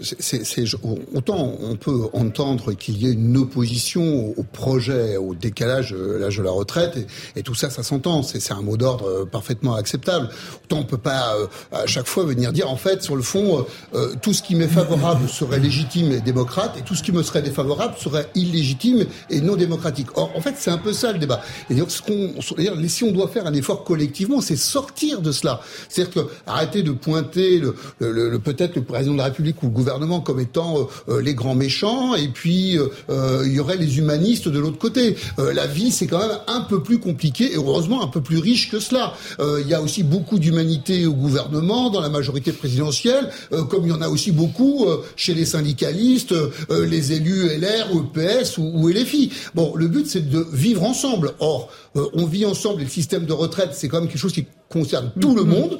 Euh, c'est pas illégitime de se poser la question quand même comment est-ce qu'on le finance pour que notamment les jeunes puissent espérer dans 40 ans toucher quelque chose? Ça doit pas nécessiter autant de tension. Donc c'est vrai que pour le gouvernement son problème, c'est comment on sort de cette tension. Je voudrais rappeler qu'avec Édouard Philippe, euh, nous avions en 2019 choisi de redonner les clés à un moment donné aux partenaires sociaux dans la conférence de financement et d'équilibre pour qu'ils trouvent s'ils avaient mieux à proposer que l'âge d'équilibre à 65 ans et qu'ils en trouvent les voies. Donc c'est vrai que quand on fait confiance aux partenaires sociaux, souvent ça avance. Simplement, il faut que le cadre soit posé, que les choses soient dites. Augustin Donadieu, vous êtes euh, dans la manifestation parisienne. Euh, visiblement, euh, il y a des pillages en cours, une attaque d'un joaillier. Expliquez-nous. Oui, effectivement, juste à côté de ce kiosque à, journaux que l'on vous a montré il y a quelques instants, ce kiosque à journaux qui est en, feu et ces éléments radicaux qui continuent leurs exactions ici euh, aux alentours de, la place de l'Opéra. Ils se sont saisis des grilles euh, d'égout pour euh, s'en servir comme bélier et pour pouvoir eh bien, détruire ce grand joaillier ici, place de l'Opéra, un joaillier avec à l'intérieur évidemment beaucoup de, bijoux et, et de montres, un joaillier qui ne s'est pas suffisamment protégée puisque les manifestants euh, sont parvenus à, casser les vitrines euh, de ce joaillier et évidemment les forces de l'ordre viennent de répliquer à l'instant il y a quelques secondes avec euh, du gaz lacrymogène pour tenter de disperser ces éléments radicaux qui étaient en train de se prendre à ce joaillier. L'arrivée de ce Merci beaucoup Augustin Donadieu. La liaison est un tout petit peu compliquée. Il y a beaucoup de monde dans les rues de la capitale. Euh, évidemment, vous continuez à nous faire vivre en direct cette neuvième journée de mobilisation. Un dernier mot peut-être de Monsieur Matteux, euh, CGT 13. Vous voulez peut-être répondre à Monsieur Pietraszewski? Écoutez, répondre, je ne sais pas. En son temps, on n'a pas voulu de, sa réforme, on ne veut pas de celle-là non plus. Encore une fois, on est bien euh, conscient que cette réforme-là, elle a comme seul objectif euh, que d'en terminer avec notre système euh, de solidaire par répartition pour jeter ceux qui le pourront vers la capitalisation tant voulu par ce monsieur. Mais ça, ça ne passe pas. Ça ne passe pas. La case de notre modèle social, elle ne passe pas. On est, on est au courant, on sait euh, les richesses que nous créons et comment elles sont mal utilisées parce qu'elles vont dans la poche de quelques-uns. Donc maintenant, il va falloir parler très clairement d'une autre répartition des richesses pour répondre aux revendications et aller vers du progrès social. Il y en a assez de, demander toujours aux mêmes. Les mêmes qui se sont gavés pendant la crise financière, qui se sont gavés pendant la crise sanitaire, les mêmes qui demandent à nous faire travailler jusqu'à 64 ans, alors qu'on sait déjà que les gens ne partent pas avant 63. Donc ça veut dire que c'est du 66, 67 ans. On ne veut pas mourir au travail. On ne veut pas mourir au travail pourquoi répondre aux revendications dans ce pays. Merci Olivier Mathieu, secrétaire général. Pourquoi pas mettre le pays à feu à sang comme euh, est en train de le faire euh, notre président et son gouvernement. Merci beaucoup euh, de votre intervention. Thomas Bonnet, puis je vous passe la parole ensuite Eric Nolot. Thomas Bonnet dans la manifestation, expliquez-nous ce qui se passe. Écoutez Laurence, je suis au milieu du cortège. On est encore à une dizaine de minutes à pied de la place de l'Opéra. Il y a encore des milliers de personnes qui continuent de défiler, majoritairement des jeunes à l'endroit où je me trouve dans une ambiance relativement euh, calme, précisément euh, ici, pas réellement d'éléments euh, perturbateurs. Mais on voit en tout cas énormément de détermination chez ces manifestants avec beaucoup de pancartes qui sont directement destinées à Emmanuel Macron, qui font directement référence à l'utilisation du 49.3. Vous voyez sur ces images des camions de pompiers qui interviennent parce qu'en réalité, dans les rues adjacentes de ce parcours, des incendies ont été allumés il y a quelques instants et sont maintenant totalement maîtrisés par les pompiers qui sont intervenus rapidement. Et voilà, la manifestation euh, se poursuit ici, euh, boulevard des Italiens, dans le 9e arrondissement euh, de Paris, avec encore des milliers de personnes qui défilent. Merci beaucoup. Et c'est important de le préciser, Thomas Bonnet et Jules Bedos. Il y a beaucoup de manifestants qui sont absolument pacifiques, qui sont là en, nombre. Hein. Si les chiffres se confirment, 100 000 manifestants à Paris, c'est un chiffre absolument considérable, Eric Nolot. Oui, mais pour prolonger le, débat que nous avions tout à l'heure avec M. Matteux, et là je vais me permettre d'être un peu insistant, si la motion de censure avait été adoptée à neuf mois, voix près, Monsieur Matteux, vous, monsieur, vous auriez considéré que la messe était dite. Même à une Donc, voix près, d'ailleurs. Même à une voix près. Donc il y a quand même un usage de la démocratie qui est pas possible. Quand un, un vote vous est pas euh, favorable, c'est un déni de démocratie. Quand il vous est favorable, c'est la fin de, c'est la fin de, de, de- de la partie. Il y a quelque chose qui va pas. Il faut quand même grandir. C'est c'est pas Ah, possible. Ou alors, ou alors. Monsieur c'est- Villieu. C'est ce qu'on a dit tout à l'heure. Répondez. C'est- J'hallucine, Non, mais j'hallucine. Attendez, Tout je finis, monde, je, je tout finis le monde. juste. Je finis juste. Juste. Moi, je suis tout à fait prêt à vous rejoindre. Mettons en cause le 49.3, c'est-à-dire, disons que, en effet, les choses ont évolué. Il faut le sortir de la Constitution. Mais ça passe par un débat démocratique. Ça ne passe pas par sauter par-dessus le 49.3, qui est une disposition légale et même constitutionnelle, en disant il n'y a qu'une seule solution, le retrait de ce projet. On est dans l'infantilisme. Je Moi, je vous dis, L'infantilisme démocratique. écoutez, les gens, les gens disent que le 49.3, ce n'est plus démocratique, ça ne passe plus, ils ne le supportent plus. Écoutez-le, tous les Je vous instituts de propose le disent. Et vous revenez en permanence, oui, mais il y a la légalité, oui, il y a l'égalité. Oui, parce que vous n'auriez pas dit ça si la écoutez motion un avait peu été les gens, adoptée. Écoutez Voilà. les Les gens, franchement, aussi qu'ils sont franchement, contre les régimes aujourd'hui- spéciaux. Oui. Aujourd'hui, Vous en tirez oui, conclusions si qui vous plaisent. mettez en avant les régimes en même temps, on est en radio, monsieur Villieu. Faites-vous plaisir, écoutez les gens. Moi, j'ai envie que ça s'arrête. Je vous le dis, j'ai envie que ça s'arrête. Mais j'ai vraiment envie que ça s'arrête parce qu'effectivement c'est insupportable de voir ça. Mais à un moment donné, il va falloir que le président de la République, c'est quand même le patron, c'est le boss, il retire cette loi. S'il ne retire pas cette loi, parce qu'aujourd'hui les gens ils restent en manifestation tout en étant gazés. Les gens pacifistes. Hein. Euh, euh, je sais pas si vous euh, mettez-vous en situation, continuez à manifester alors que vous êtes fait gazer une fois, deux fois, trois fois. Ça veut dire la détermination qu'ont les gens. Les gens qui sont pacifistes, ils ont une détermination de dingue. Donc il faut que le président retire. C'est la seule solution.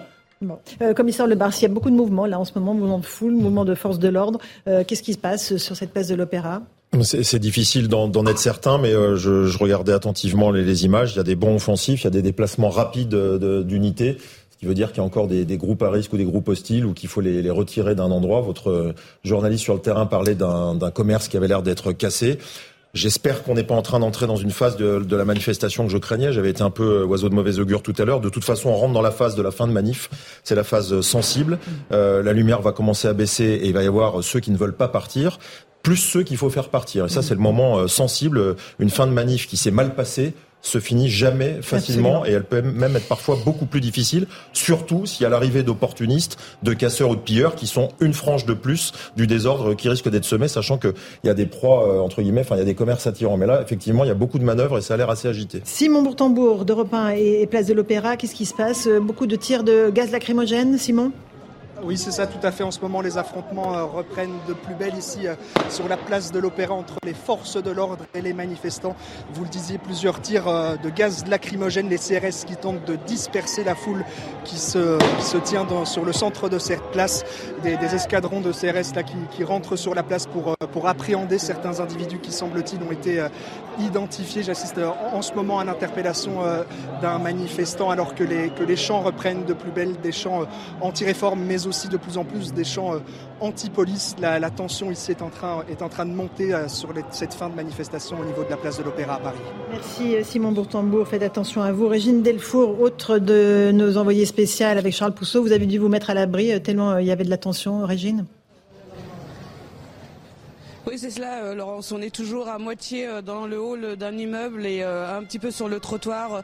Nous sommes avenue de l'Opéra où les tensions sont vraiment montées d'un cran. Il y avait des affrontements encore, des provocations de la part de plusieurs manifestants sur les forces de l'ordre avec des jets de multiples projectiles. Alors, les forces de l'ordre ont, ont répliqué par des tirs de gaz lacrymogène. Là, vous devez le voir peut-être. là, en ce moment, en fait, il y a un mouvement de foule. Alors, c'est ça le problème, c'est qu'en fait, il y a des mouvements de foule. Les gens courent, ce qui est très dangereux. En fait, il ne faut pas courir dans ces cas-là. Et euh, face à eux, il y a les euh, les forces de l'ordre qui les empêchent en fait de, passer, de, franchir cette avenue euh, de l'Opéra.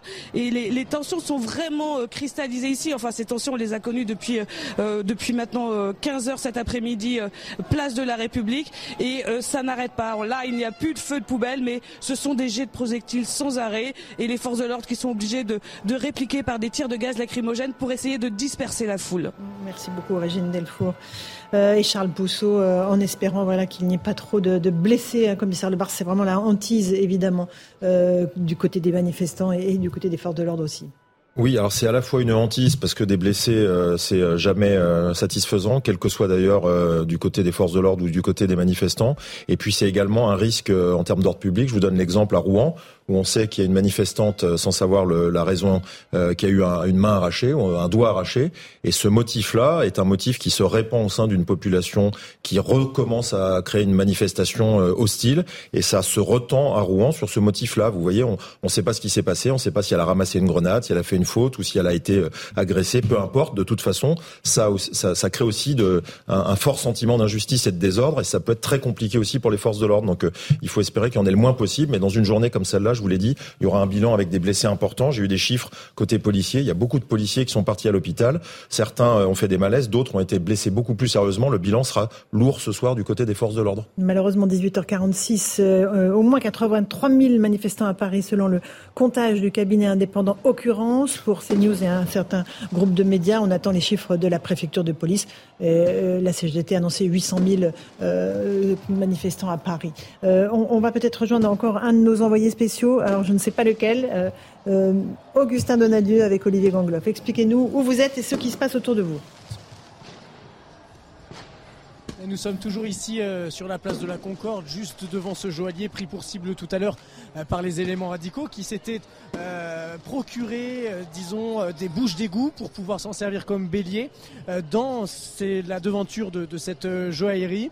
Les forces de l'ordre se sont déployées évidemment autour pour la protéger, ont procédé à de nombreuses interpellations sous nos yeux, des, des manifestants radicaux qui redoublent eh bien d'intensité hein, depuis quelques minutes à coups de euh, à coups de mortier d'artifice. Vous entendez euh, sûrement autour de, euh, de nous et ce cortège syndical qui peine à arriver ici, place de l'Opéra. Alors la tête de ce cortège syndical est parvenue quand même à joindre cette, ce point de chute, mais une autre partie du cortège reste toujours bloquée au lointain. La situation reste tendue ici, place de l'Opéra, et ces forces de l'ordre qui continuent de recevoir en nombre des projectiles de type bouteille ou encore pavé. Forces de l'ordre qui viennent de répliquer à l'instant avec des bombes lacrymogènes ici place de l'Opéra. Merci beaucoup. Euh, effectivement, place de l'Opéra et non pas place de la Concorde. Vous l'aurez évidemment tous rectifié. Il y a énormément de projectiles qui sont euh, lancés sur les forces de l'ordre. Euh, commissaire Leberson, on a le sentiment qu'on n'avait jamais atteint ce niveau de violence euh, depuis le début des manifestations. On est à la neuvième journée de mobilisation.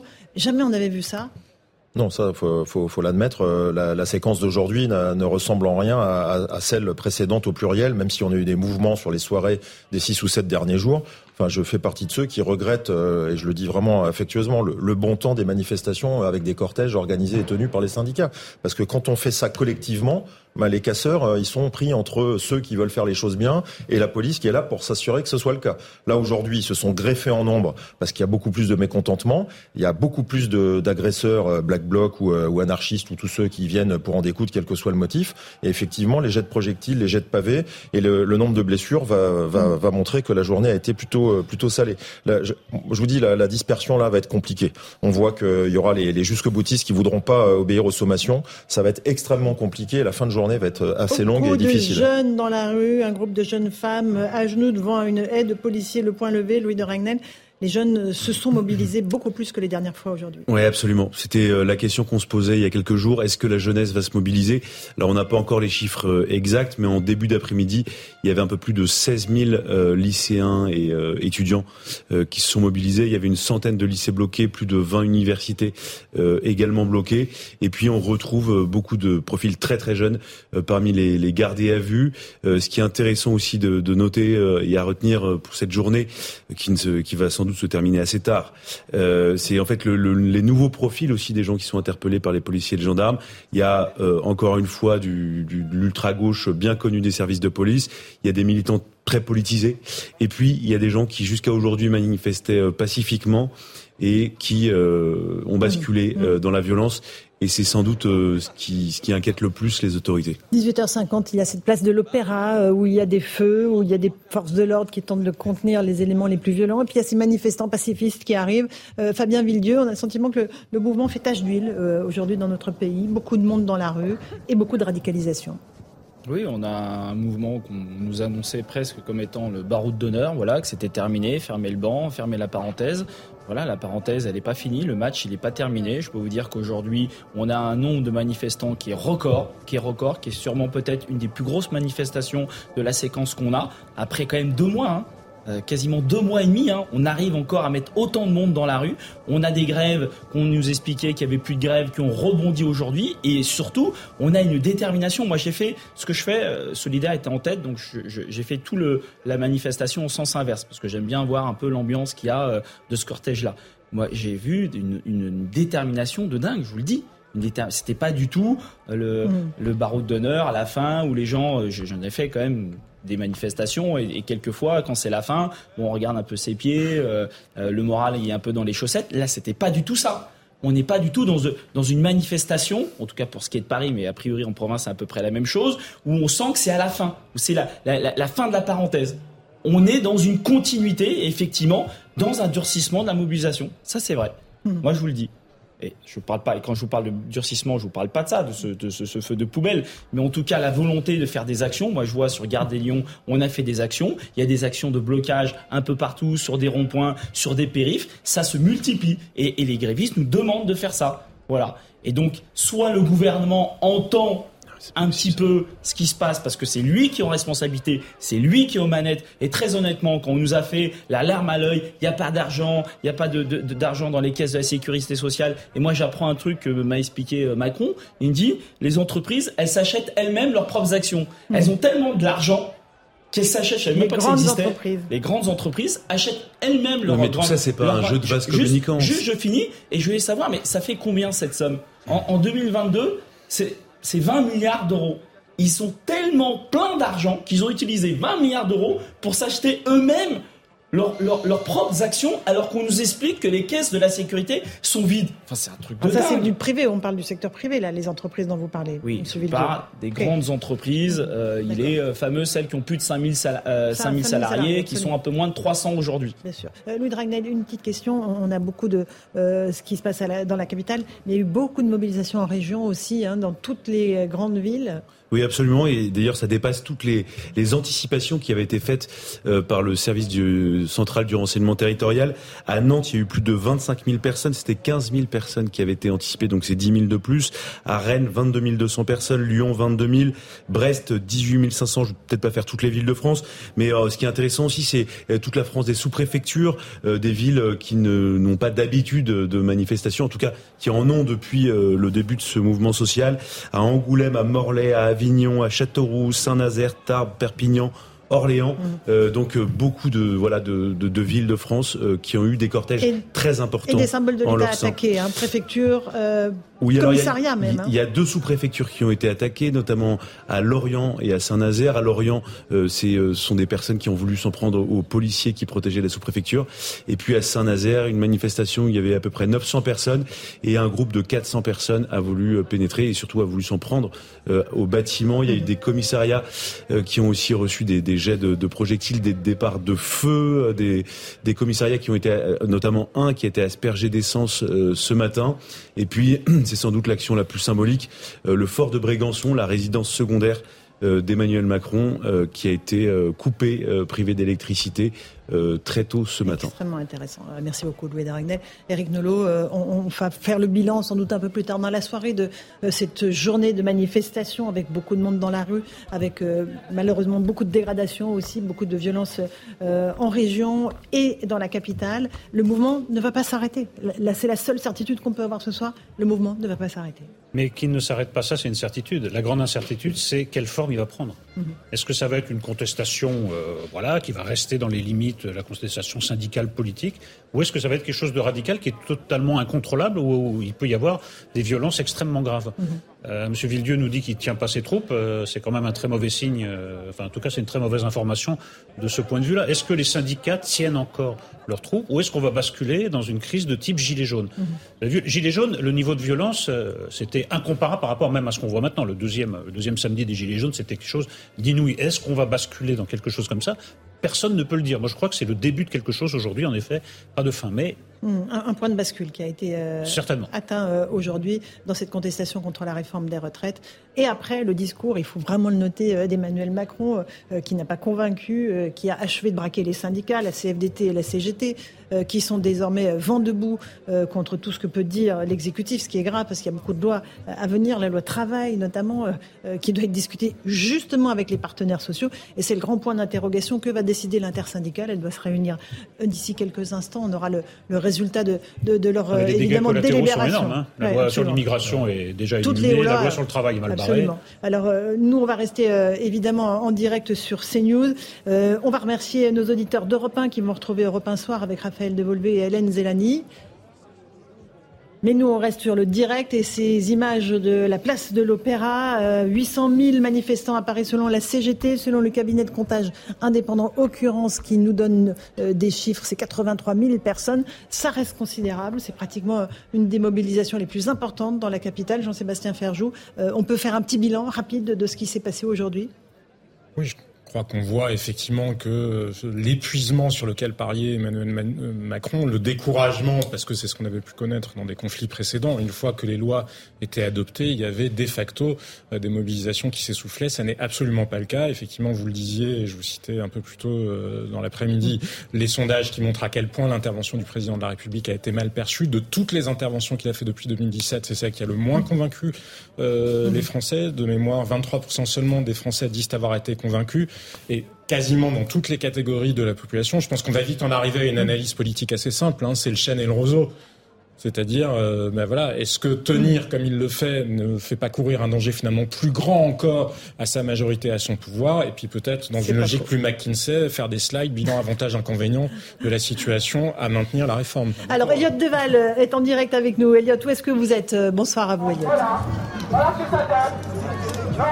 Bonsoir Charles Laurence. Écoutez, je me trouve vraiment sur la place de, l'Opéra avec euh, euh, ce mobilier urbain qui a été euh, incendié. J'essaye de pas noter pour que vous vous rendiez compte. On est vraiment à côté de, de l'opéra, au pied de l'opéra, avec cette situation extrêmement tendue. Les forces de l'ordre qui sont intervenues il y a quelques instants pour sécuriser une partie de la place.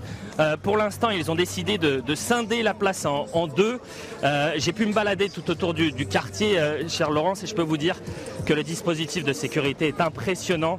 Je me suis entretenu ce matin avec plusieurs membres des forces de l'ordre qui étaient très préoccupés par cette nouvelle journée de mobilisation. Ils sont fatigués. Ils sont inquiets par le, niveau de violence à laquelle ils ont pu être confrontés ces derniers jours. Et donc sur cette place, encore énormément de monde et cette situation qui reste figée mais qui peut basculer dans euh, la violence à, tout instant. Merci beaucoup Elliot Deval sur le terrain pour CNews. Un policier euh, qui a pris un projectile sur la tête a perdu connaissance, a été conduit à euh, l'hôpital des armées de Bégin pour être soigné. Il a depuis repris connaissance, c'est ce que nous disent les policiers. Un dernier mot, commissaire Le Bars oui, mais ce que je vois à l'image, c'est que les forces de l'ordre ont pris possession de la place de l'Opéra et c'est rassurant parce qu'elles sont déployées, elles sont en position statique et euh, je vais dire sereine. Ça veut dire que pour le moment, euh, la situation est stabilisée et que les manifestants vont pouvoir, pour ceux qui sont euh, dans l'intention de partir correctement, le faire en espérant qu'il n'y ait pas d'autres groupes à risque que je vois pas à l'image. Mais vous voyez, le déploiement des forces de l'ordre, la stratégie, c'est d'être arrivé, d'avoir pris possession de la place. Ça veut dire qu'il y a ce qu'on appelle un comité d'accueil.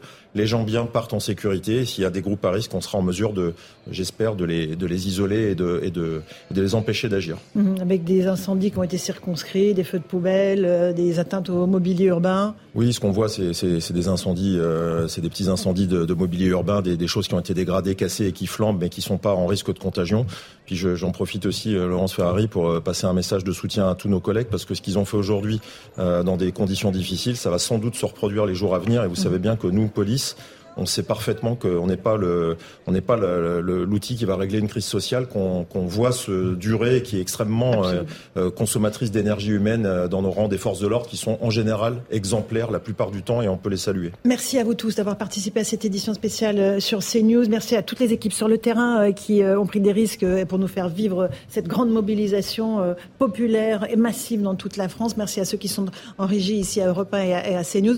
Demain, je vous donne rendez-vous à 8h15 sur CNews Gérald Darmanin, ministre de l'Intérieur, sera mon invité exceptionnel. On reviendra évidemment sur ce qui s'est passé aujourd'hui, les violences et le schéma du maintien de l'ordre euh, voulu par le ministre de l'Intérieur. Bonne soirée à vous sur notre antenne. Tout de suite, Christine Kelly et ses invités pour Face à l'info.